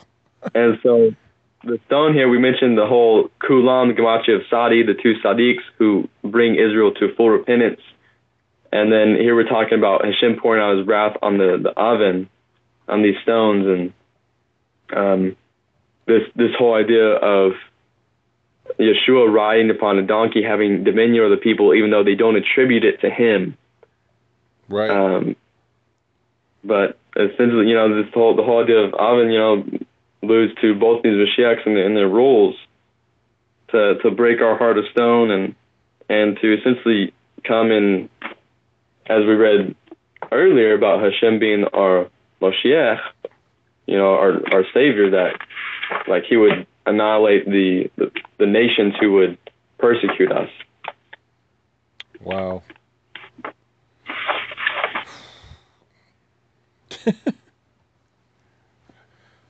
Man, Uh, I feel like I'm in like one of the levels of heaven right now.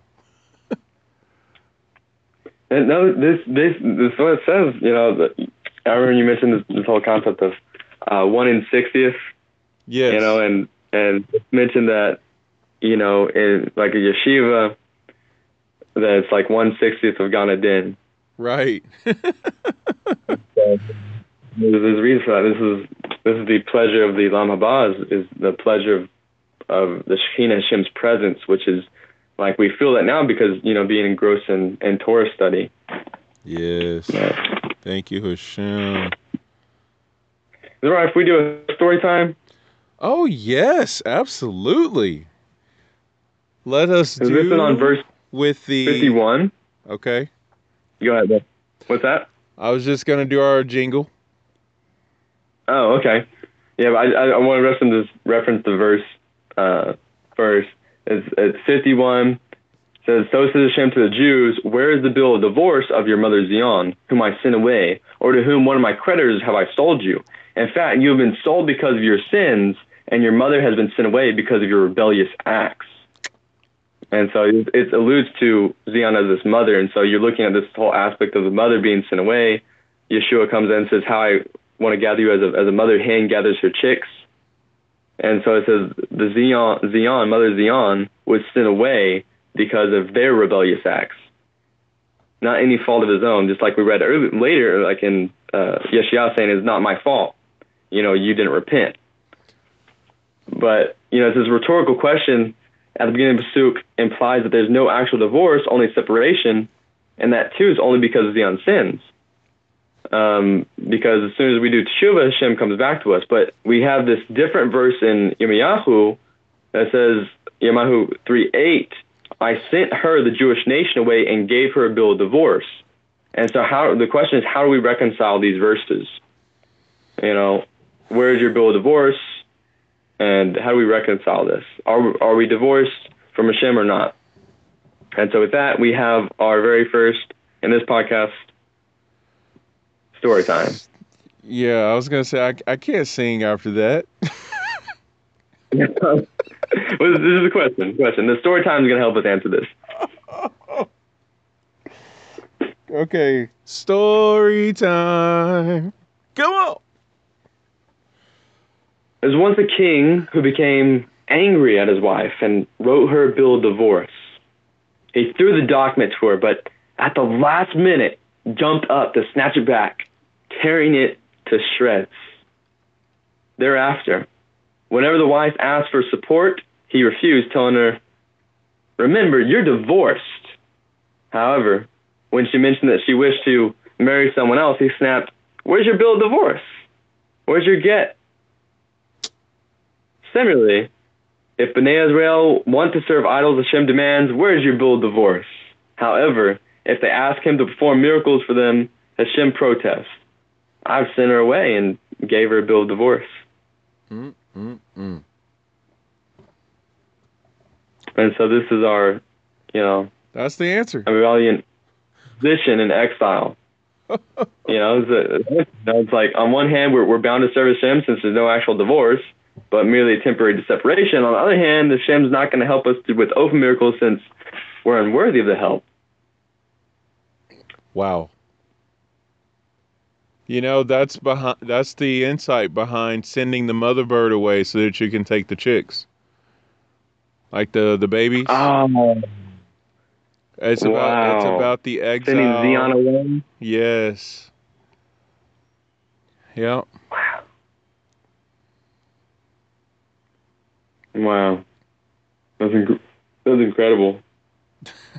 you know what? What I love about this is, you know, through this whole Haftorah, you have Hashem talking to Zion, talking to Jerusalem, trying trying to comfort Jerusalem, trying to rebuke and reprove them to mend their ways as well. And this is literally, you know, if you you read, you know, towards uh, like in Luke, you know, you had the Pharisees coming warning Yeshua, hey, look, the Sadducees are looking for a way to kill you. You might want to stay away. And he goes into Jerusalem, you know, you know, telling people, re- rebuking the people, inspiring the people, um, yeah. and it, it's like this procession into it. And so it's, it's literally parallels this whole this whole idea that's that's that you see you see in the in the Besorah, especially in Luke, uh, the way it's written out of his conversation with with Zion, his conversation with Jerusalem. You know, um, uh, oh those who who stone stone the prophets and and all that, and you know how I long to gather you as a chin gathers as a, as a hen gathers her her chicks. That's right. You know. Wow.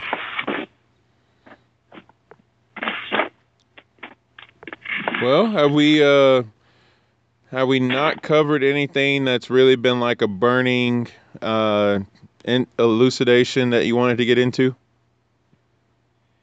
Well, I think you know it'd be a good thing to to hit on this these last last versions in 51 if we got if we got the time for it, um, and then we could kind of put put this Haftorah to like a, a closing well, a close, you know.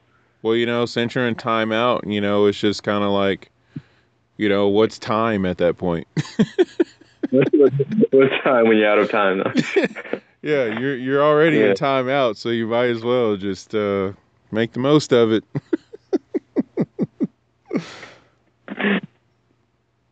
Man, I forgot to tell you, you're in timeout. oh, okay. I, I think I got that one. No. You know, this, this last last section of Haftorah mentions this idea of the people being admonished to to rely on Hashem's promises. It says, "Who who among you fears Hashem?" This is verse fifty ten. Who among you fears Hashem listens to the voice of His servant, the prophet, even if he walks in the darkness of hardships and has not yet seen the light of relief and salvation, or even if he walks in the darkness of false beliefs, let him trust in Hashem and rely on his God. That salvation will certainly come if not in this world, then in the next. Um, wow. And wow. so Yeshua is telling us like not to despair in the present exile, just trust Hashem. Yeah.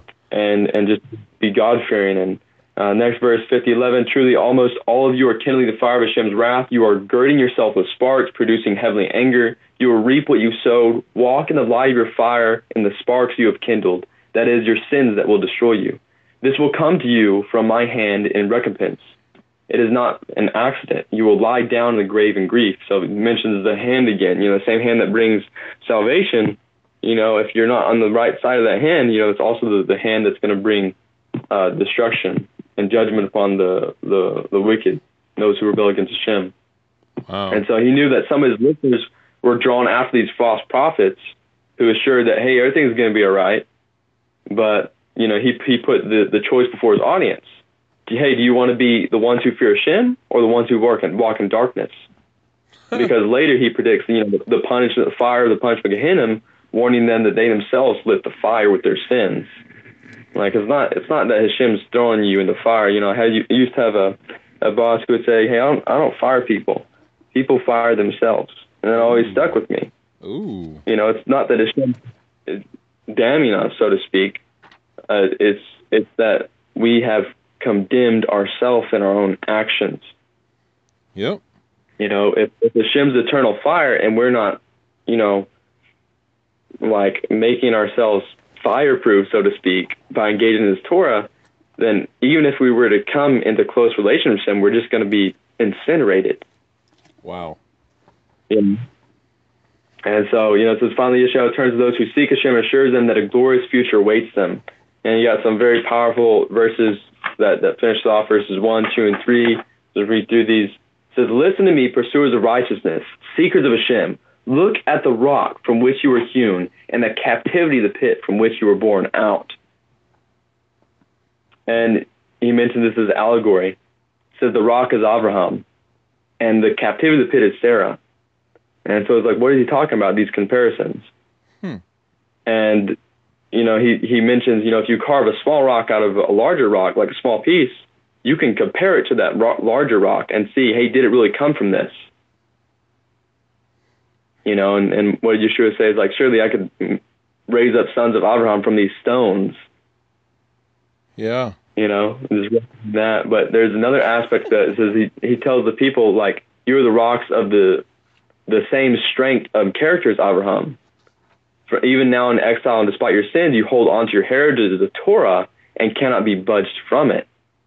And you inherited this pure of soul from your forefathers. And you know, to even add, if you convert, you you know, you're you're literally born again in the Jewish perspective, as the rabbi has said uh, quite a few times on his drash about conversion.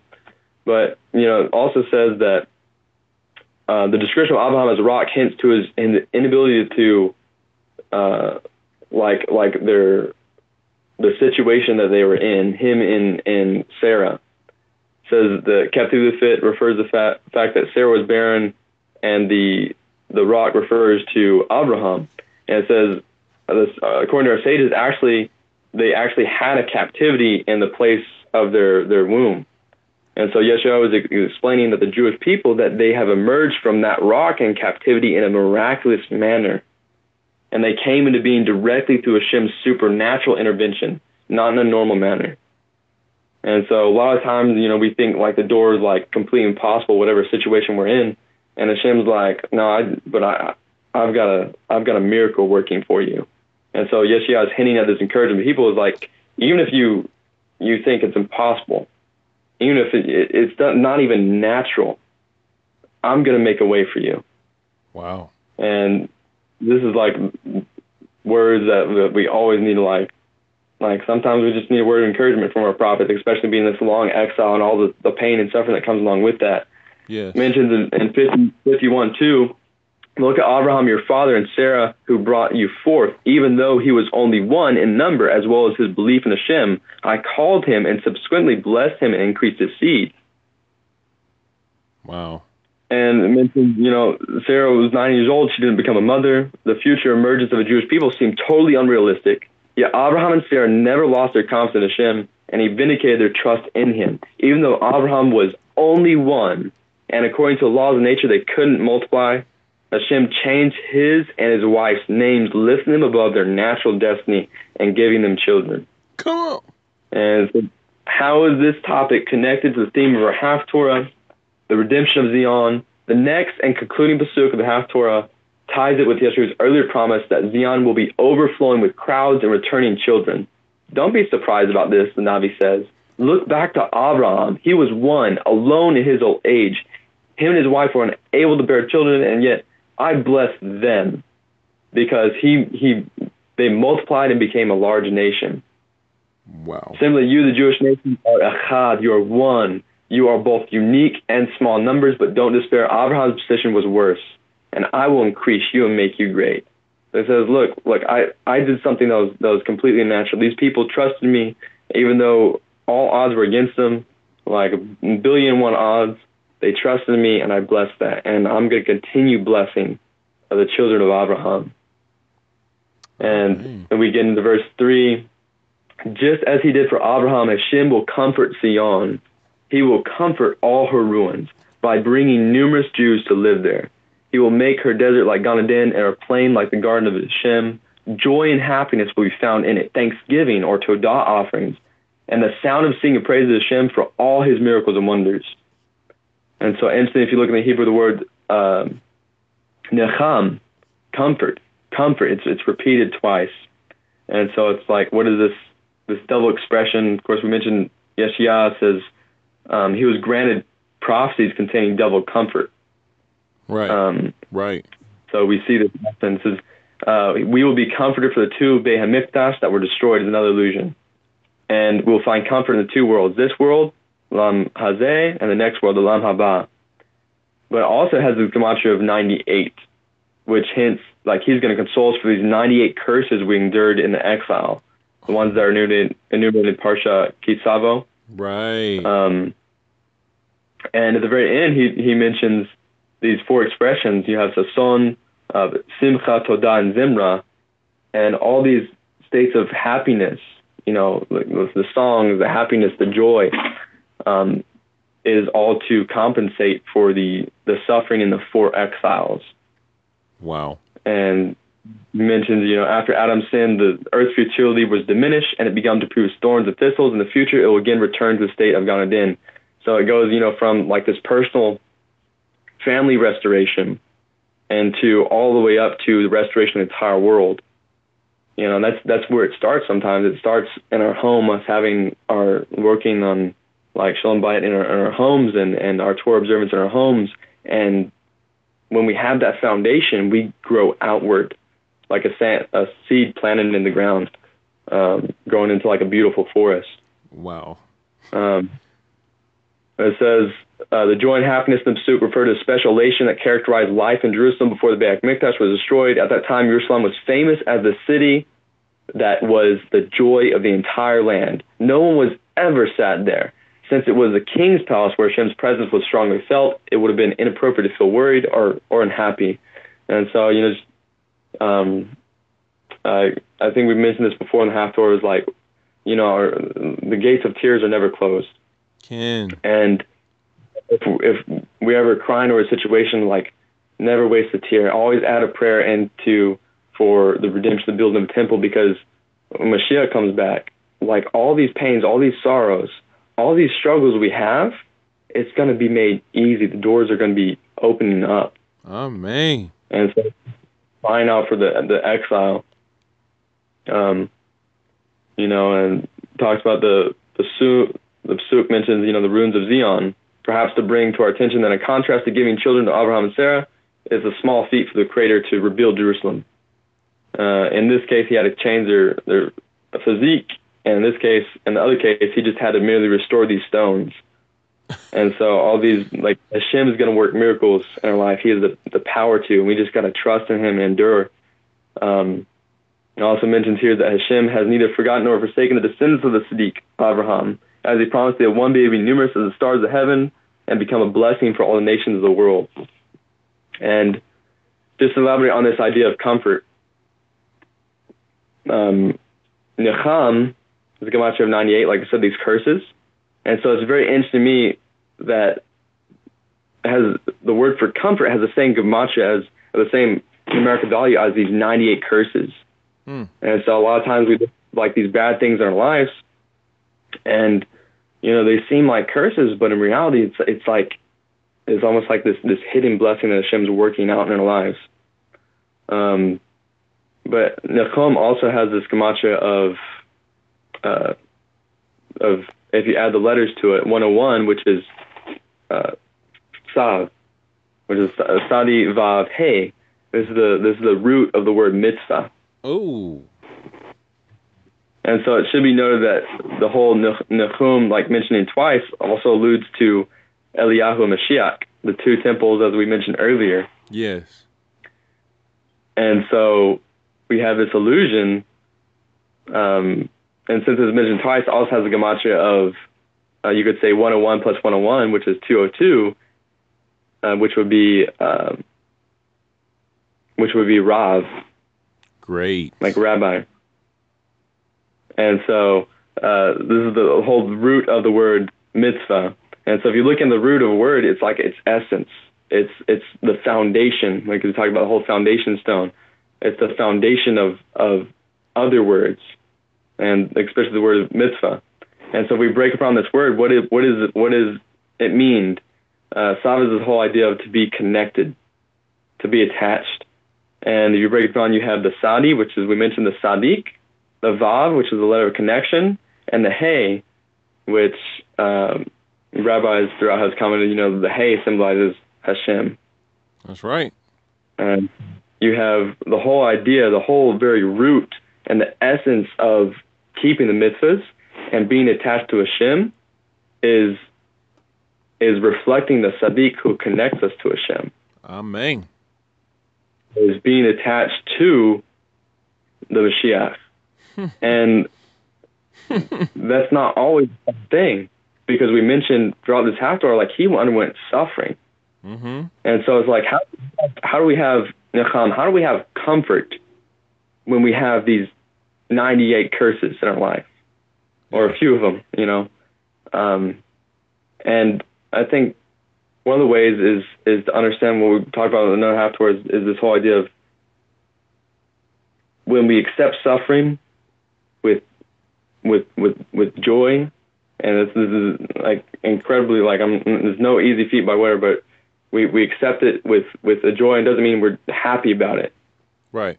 But the fact that we get to connect with Hashem on that level, Hashem considers us his friends. This whole aspect, what does it mean to be a friend of God? Is to accept all all these all these things, these trials, these pains, these sufferings, with uh, just this acceptance that hey, this is from you, Hashem, and and I'm I'm going to continue on. And if we accept that, you know, we're we're considered friends of Hashem. And not only that, was like we're we're partaking of we're connecting with Yeshua and his suffering. You know, we feel out outcasted. Well, guess what? He's outcast. We feel beaten down, rejected by our family. I mean, you even see that in Besorah. you know, a, a prophet is respected everywhere, but in his hometown. Yeah. You know, he says in his language, like, who is who is my brother? Who is who is my mother? Who is my brother?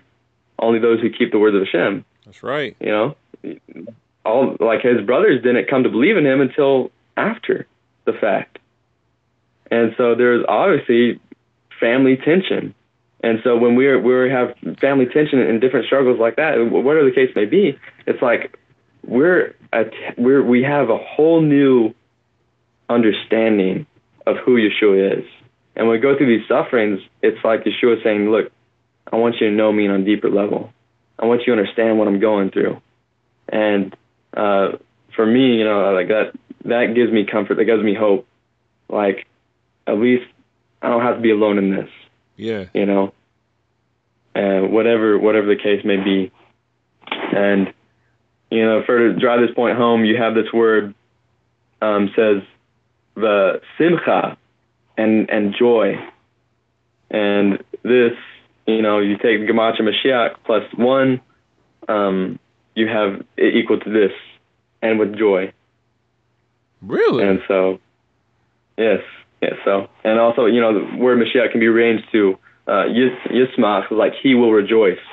Right. And back to, the, to what we talked about of um, he's he's connected to the Torah. He's connected to he's the very essence of the mitzvah, the fundamentals of the Torah, the one who connects us to Hashem. Um, there's this this story of a woman who underwent this trial, and essentially they found her case. Uh, they they didn't judge favorably in her case, and they said no, you're wrong, and they sent her away without without without anything. And and this this so happened like like like there was the wrong judgment. They didn't make the wrong judgment. They judged they judged her wrongly in, in her in her trial, in her Beit Din meeting. Ooh. And she goes to the simple man, and she just she tells him this story, and the simple man says, "No, it's wrong. You need to go back and have another meeting because they're wrong by the decision." So she goes back. She tells the the the one who's in charge, the, the, the Rosh, the head of the Beit Din, and you know, real arrogantly, he's like, "Who who is this man to tell me I'm wrong? I know I know him. I know like who he is. I know his position in society. Like who is he compared to me? I'm the the head of this Beit Din I'm the, I'm the ruler of this county." And but you know she's persistent, and they review the case one more time, and sure enough, the the Rosh, the head of the Beit Din he has to swallow his pride. He's like, "You're right. I, I judged you wrong. I judged your case wrong." And they they compensated her for um, her struggle that she was going to. And so the head of this Beit Din meeting comes to the man and he says, "Look, how did you know? I want to know because I I'm my, I'm constantly diving in the Torah. I, I, I know the halacha left and right. I know this and this and this. You know, how did you know?" And the man tells him, "When I heard the news, I lost my state of joy. Whoa. I lost my state of joy, and I knew it was false at that moment. I knew it wasn't true because the Torah is truth, and the Torah is life. And the Torah is meant to bring joy in our lives. And the second I lost my, my state of happiness, and I knew it wasn't Torah, because the Torah only brings joy. And so this is a story. This is how I, this is how I knew this whole. This uh, I guess you'd call it emotional intelligence. Um, right. the ones that the women are blessed with this much much more than men, I believe. But uh, women's intuition. But um, is this whole idea that our Torah, you know, it's not meant to be something to tear people apart, you know, and you know to tear people apart or, or, or say, hey, you're wrong and this is wrong and you know just to, it's not meant that the, in the Torah it says Hashem says, "I'm giving you blessings and cursing, life and death." And so Torah is meant to be blessing. It's meant to be life. It's meant to give us joy. And so, we we we always have to check ourselves when and not just our Torah study and not just our prayers, but and our actions and how we treat people. Because if we're not bringing and pouring life into other people, if we're not bringing blessing in other people's lives, then we cannot, in all honesty, call that Torah. Wow. And so this is this is the comfort. You know, this is the com- the comfort of the Torah. Is, it's meant to comfort us from these curses. It's meant to bring us joy and pour life into our lives. Amen. So if we ever find ourselves getting bogged down in a state that's deprived of joy, we can know we're already way past the the do not get here uh, sign. So yes. may we all continue to be joyous in our Torah study. And I think it's just so amazing that, you know, Hashem has given us Lapid and how we get to be Avengers and how we get to tag and how we just get to, you know, be crazy, uh, goofy as we study, you know, because it's a state of joy. and when you're in a state of joy, you prophesy. So like that's where prophecy comes from, is from a state of joy. So if you're not in a state of joy, you're not gonna get any insight. You're gonna be like, okay, that was cool, whatever. And then you'll you won't remember the information because you won't care about it, and then you know you'll be in a very just dismal place. So if you ever find yourself getting like that, anyone, myself, Hasis, you know, all of us, no one's exempt. You know, if we ever find ourselves getting into that point, we must remember make a 180 degree turn and get back to joy. All right. Amen. Well, Baruch Hashem, that was one of the most epic uh, closures of the Haftarah because, you know, just that that whole account of the Beit Din, the woman who's improperly judged, and the the simple uh, man who lost his state of joy and he knew it was false. Like that, there's so much just practical and foundational there that you know, just connecting all those dots and just beautiful. So, Toda Rabbah for that. All right, so uh, as if everything hasn't been a practical takeaway, we're gonna make sure that we do practical takeaways because there's definitely value in the designation of everything. So now that we've indexed our time on reading through the Haftarah for Parsha Ekev, and uh, during this time of the weeks of comfort, um, that you know we're taking this time now to do practical takeaways. And so, Baruch Hashem, would you like to go first? I'd like you to go first, actually, if that's all right. Um, that's totally fine. Uh, first of all, my practical takeaway is uh, definitely on the last pasuk the last verse of chapter 49, which is verse 26, because the whole Ani Adonai Moshiach ve Goalek Abir Yaakov, like that, that whole section is full of wonderful illumination as far as understanding that Mashiach Yeshua is not separate He's not a Trinitarian key part person. Like this right here yeah. should clear up the Trinity, you know, just this verse alone. But, um, you know, I always want to try to make sure that when I come across things that hopefully help with, you know, false doctrines that have been uh, given to people, you know, to try to shout that out because when we understand that Yeshua HaMashiach like the Messiah of Israel, the King of Israel, when we understand that he is the extension of Hashem, he's the manifestation of Hashem, he is Hashem in the likeness of man, he's Hashem, which is the word, which is in the likeness of man. I don't know how many ways to put it. But it's all one. It's it's a it's a single unity and um, you know, and again, I always like to point out Abraham never taught about Trinity. Moses never taught about Trinity. David never taught about Trinity. Neither did Shlomo, the wisest man alive, never taught about Trinity. And neither did Yeshua. So, and even Paul, for that matter of fact. So, anyway, uh, so where I wanted to go with this verse here is I was just looking at Abir Yaakov, which is the mighty one of Yaakov. And I noticed, first of all, that these words have four letters. So I saw four and four, and I thought, I want to look at the first letter of each word, and I want to look at the last letter of each word. And if you look at the last letter of each word, you have the word Rav, which tags back to your point about rabbi that you brought up previously earlier in this podcast. And then also the word for Rav is bar.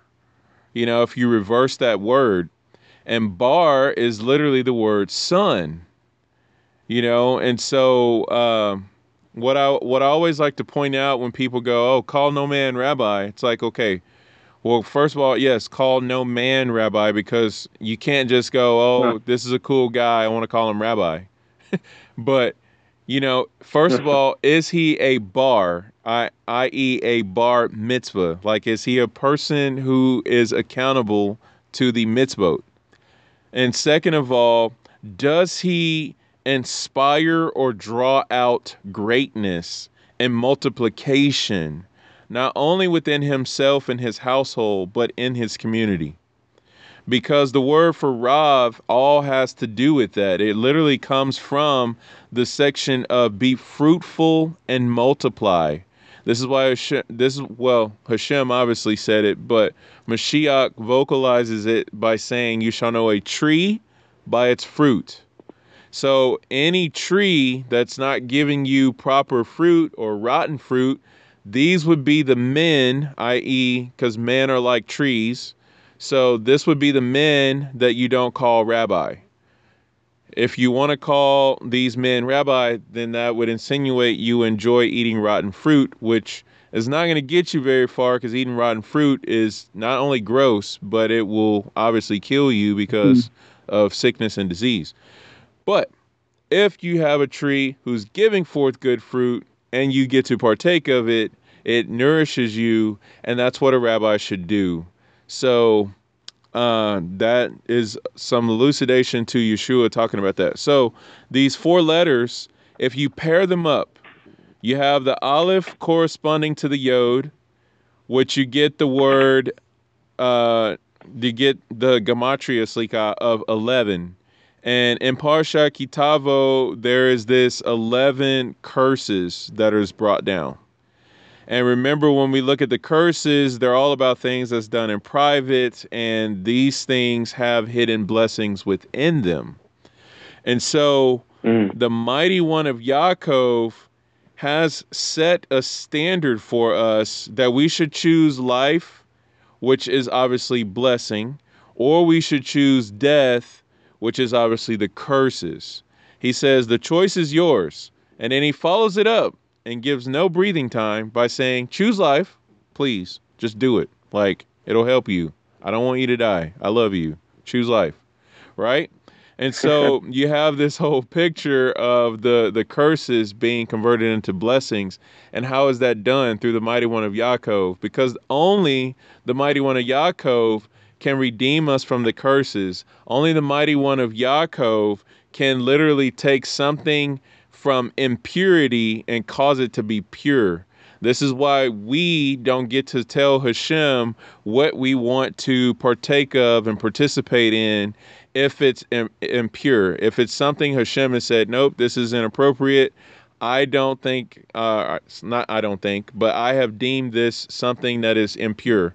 So unless Hashem says this is pure, you should do it, then that's the implications of that. Like, so if we try to put our own agenda to it, it ain't going to work. Only the mighty one of Yaakov. So the next letters, you have the bet, the vet, and the ayin. Which you put those mm-hmm. together, mm-hmm. that's Av, which is the 72 letter name of Hashem. This is spelling Wow. out the divine name using yods. So you have the yod, vav, dalet, hey yod, vav, yod, vav, uh, hey yod. So the gematria of that, 72. And then when you look at the 72, it's all about literally the fullness and the expression of who Hashem is. So there's that.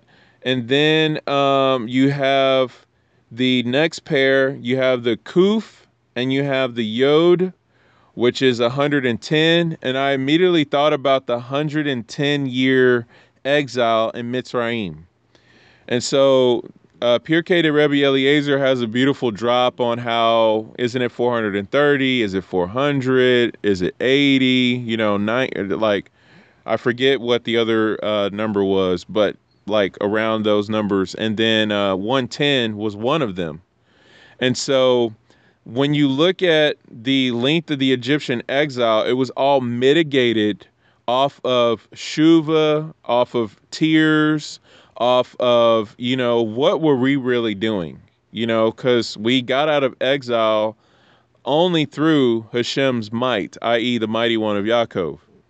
So just kind of looking at that, and then when you look at the kuf and when you look at the yod, you have the hundred, which is the hundred brakot that we should strive to recite every day, and then you have the yod, which is the ten commandments, which includes the six hundred and thirteen. So if you're being observant in the Torah mitzvot and reciting the hundred brakot, you know you're finding yourself inside of the one who is the mighty one of Yaakov.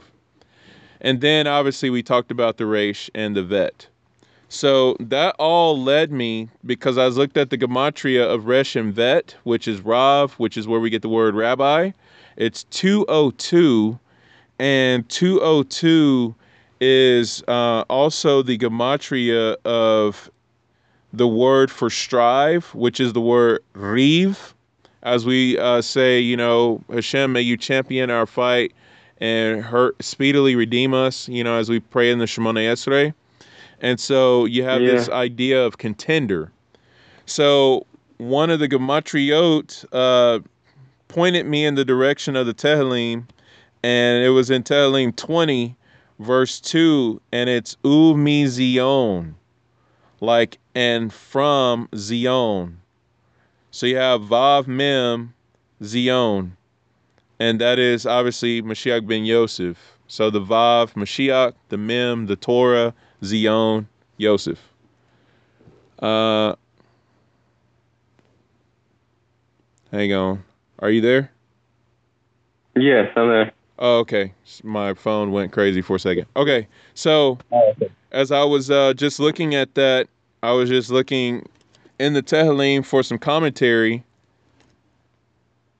And what is going on? Stand by. Technical things going on here. Let me plug in my phone, see if that helps. All right, Baruch Sound good?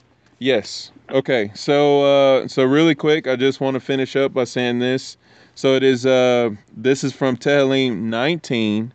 So I backed up a chapter and looked at verse uh 3, which is all about the Torah, the scripture, the Mishnah, and all of that. It says day to day they express their speech and night to night they convey knowledge. And it says the night is the exile. This is brought down by the Chassidut. And it says, but the night of exile when prophecy was no longer. Yet even in this night, knowledge is conveyed. A divinely inspired intuition is conveyed to our souls. So, Mm, during this time of exile, we can still receive prophecy, even though prophecy does no longer exist because we're in exile and it's nighttime. That's why Yeshua said, Let us work while it is still day, because night is coming. But for those of us who are continuing to cleave and attach ourselves to the mighty one of Yaakov, Abir Yaakov, then we get to still experience what normally happens during the day even at night. And i would like to just say this is the the secret i wouldn't say secret but this is the explanation of the stone that was in the ark that shone brightly for noah and his household during the time where there was no sunlight where there was no day when they were in exile as they were floating in the flood waters during the time of the great flood Wow. okay so your turn No, I love that. I mean, that's you know, and you mentioned this whole word for for secret. You know, it says, but I mean, I'm, I'm I might say secret because you, as you're elucidating this word of of Avir Yaakov, you know, the the mighty one of Yaakov. yes You were talking about the the Yud and the the Kuf together, and this is the word that's if you're looking at those like the four letters, how you're doing paralleling to the next set of letters in the other word, like Yes. Aleph with the Yud, the Beit uh, with the Ayin, the the Yud with the Kuf, and the Resh with the Vav. The Alright, so these are the closest set of letters to Rav, like the the, the rabbi. yes And it's interesting because the secret, the secret gematria of the chuf would be a resh and a zayin, which spells the word raz, which is a secret.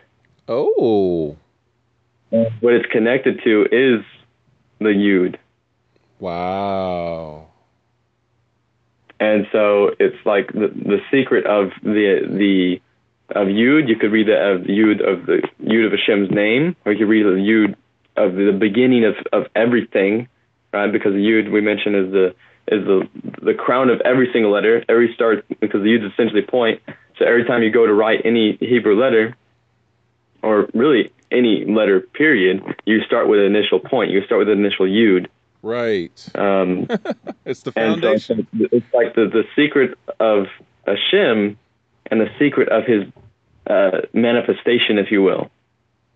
yes It all starts with this little U, and then it's it's entering to the next word. Word is is rav, like rabbi.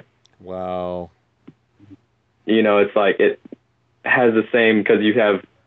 Um, well, you know, it's, it, it is extremely interesting. So, like the strong one is the mighty one of Yaakov, and almost like the, his might is his his ability to expand himself and to manifest himself, and to lower himself and to meet all people on their levels, which is the whole concept of the Sadiq in of itself, is to descend in order to help others ascend. It's, if you were to put this in, um, I guess a uh, a common inspirational phrase, it's it's like, you know, don't look down on people unless you're helping them up.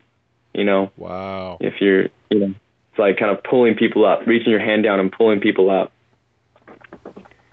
And just, I guess that kind of leads into one of the practical takeaways is that, you know, uh, and Rav Nachman's famous for saying this is this whole idea of there's no such thing as despair mm. because Him is always going to help us, even through our most difficult situations. Even when we we've fallen completely, He's always going to make a way to help us through it. Thank you And we just have to have amuna and, and, and trust, and that He's He's going to bring the redemption. amen And He's that in this time we have right now, we we have the opportunity to relate to him on such a deep level. We have the opportunity to be friends, like literally considered friends of him. This is why the talmidim were rejoiced and went out with happiness when they were whipped by the Sadducees and persecuted by the Sadducees. Wow. Before before you know the Pharisee Rabbi Gamliel came and saved them so they wouldn't be killed by them by the Sadducees. Um, goodness. yeah, but this they went out with joy because you know uh, when whenever we we suffer for Hashem's sake and we accept that suffering, you know, then we are considered friends of God. And so Yeshua's words were fulfilled for them at that time when he says, No longer I call you as, as servants, but I call you friends. And in that context, he's talking about the suffering he has to go through, and that the talmid is not greater than his his rabbi, and that they're also going to have to go through that suffering. It's true. And so this is the aspect of why he calls them friends as well, because they're going through the suffering on account of him. And you know, expressive life of, of being a Lapid Jew, we're going to have to endure that as well, and just be joyful Amen. in those in those moments of of persecution, and to be thankful of them, Amen. because it's not that, people are just persecuting us. It's a, it's we can have the a different set of eyes to see that this is a Hashem giving us merit that we might be called His friends. Mm. And I, I don't I don't mean that in a term of that we would lack reverence for Him, chas v'shalom, but in a term that we would understand Him on a on a deeper level. We say in these the liturgy, you know, Abinu Malkeinu, Yeah. like yes, He's our King, and we revere Him, but He's also our Father, and we have this deep, deep relationship with Him. wow. Um, there's a couple things and that are mentioned. The Haftorah mentions um, here also that we are taken in our, our, our redemption. Mm-hmm. mentions in, in verse 22, it says, um, I'll lift up my hand to your peoples, intimate to them to bring the Jews back, and to that end I'll raise my banner to the nations. They will bring your sons in their arms, and your daughters will be carried on their shoulders. and so the Midrash actually emphasizes that you know there's different means of transportation for men and women, and so that would not conflict with the laws of Sanut. Wow. And Come so- on. Yeah, so it's like uh, for modesty, the woman will be carried in the arms of the nations, and even concerning the shoulders, Psuk does not state uh, the chatef directly on the shoulders, but rather al chatef on seats above the soldiers' shoulders. And so it's just different, different, you know, uh, seating in this when he, the exile, uh, the redemption comes. That you know, modesty is going to be something that's very important to Shem separation of, of men and women is something important to Shem. So just to prepare for that moment and And that's And what we call. modest. Oh, so what's that? I was just saying, uh, just for the technical definition, in case anyone comes across it, is shomer negia. So that means guarding of the touch. Yes. And so it, it it's hinted that, you know, that guarding the touch and, and laws of modesty, you know, then just lives so that like men, you know, single married, you're only touching women who are your wife. You know, women, you're only touching men for your husband. It's, it's like this idea that that is alluded to bringing the redemption. Wow. It's associated with it. Um, and so just all, all these things that might not be like necessarily like connected with our culture, Mm-hmm. uh, like the culture that we establish, uh, might not be something that's common to us. We might not understand it, but uh, if we do it, we, we're aiding in the geula Yes. and this this whole redemption.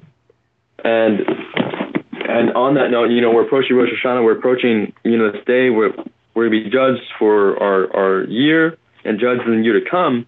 And Rabbi Twersky has this to comment on this. And so you say, Shema Negia, like what, like I don't understand that. Why do I only have to? Make even if I'm just shaking hands, like why do I have to observe this? Well, it's because we talked about this whole idea of a chok of a law we don't understand. Mm. And so Twersky says this um, on this comment of how are we going to be forgiven for sins that like like it makes no sense that we would be forgiven for them. Like I understand we do teshuva, we do this, uh, but what if what about all the times we outwardly rebel just blatantly? You know, how are we going to be forgiven for these sins? Mm. And it says, when there's no logical plea that can offset the sin of defiance, then God considers our observance of those of his laws that are beyond our understanding and cleanses us with his justice.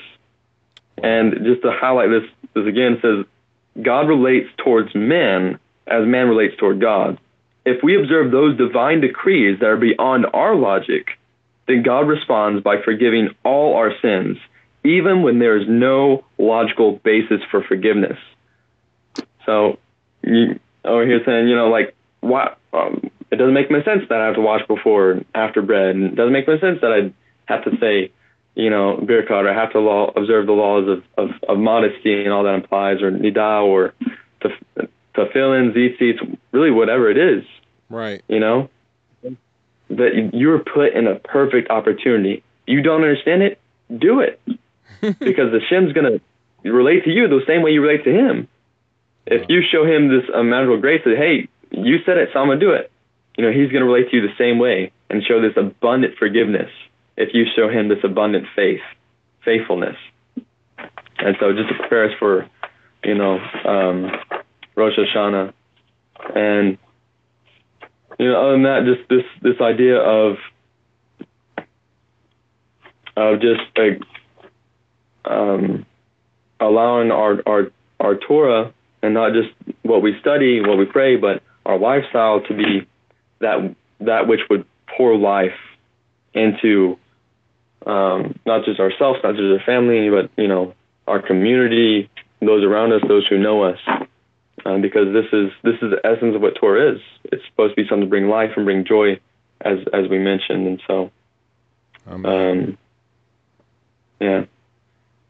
Baruch So just a, a, word of balance, not necessarily a word of caution, but you know, uh, don't go around making people feel awkward with the whole "I can't touch you" uh, thing. So there is a, a a delicateness that you want to make sure that you apply as you seek to uphold being Shomer Negia so that you don't uh, mm. end up shaming people away from the kingdom. So, you know, while yeah. Hasis and I do really support the Shomer Negia, and as much as we can do it, let's let's all do that.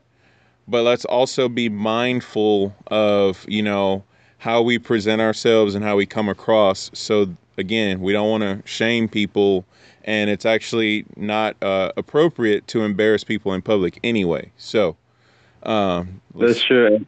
So let's just you know sure. just like that. Oh, sorry. Go ahead. Go ahead. I was just wanting to just double back on, you know, balancing it, but definitely. No, I, love, I love, I love that you, you brought up this point because, you know, it mentions we mentioned earlier that sometimes the worst enemy of Jewish people is ourselves. Right. It comes from within ranks, and that's not necessarily to point fingers at, you know, the Sadic, the Sadducees of the past, or the Hellenists, or you know, any of these people um, but it's also like it comes from within, like within ourselves. Yep. And so we have to be be cautious of of how we go about doing things. And you know, when it mentions rebuking uh, rebuking your brother, whatever, next to that it's mentioned you shall not bear a sin because of him. Mm. And what that's interpreted to mean is like essentially don't embarrass him when you rebuke him. There's a process you go about. If you see someone and you're in a group setting and someone's doing something wrong, don't call him out on him right then. You can go to him in private. I mean, because if you say it in public, that's something that's that's huge in Shemayim. Way worse than probably whatever he's doing Man. at that moment. And so it's like you said, it's like we have to understand that we have to fight the enemy within ourselves and really take into account, you know, as we approach Rosh Hashanah, you know, Day of Judgment, Day of Karnei Shem King, just really take some time to reflect, write down if we need to, um, what we struggled with, what what we've succeeded at, so that we could, uh, you know, just make the most of our teshuva, most of our return to Hashem. Amen. Well, this will conclude our Haftarah podcast. So, Hasis Todah Rabbah for your insights and Yasher Koach. And may Adonai bless you and your household. And to all of our listeners, we bless you in the name of Yeshua, and we pray that all divine sparks are gathered in, and we pray that we soon see the final redemption in our days, swiftly in our times. במהרה בימינו אמן ואמן, ברוך הבא בשם אדוני. ברוך אתה אדוני, אלוהינו מלך העולם, זור כל העולמים, זדיק בכל הדורות האל הנאמן, האומר ועושה, המדבר ומקיים, שכל דבריו אמת וזרק. נאמן אתה הוא, אדוני אלוהינו, ונאמנים.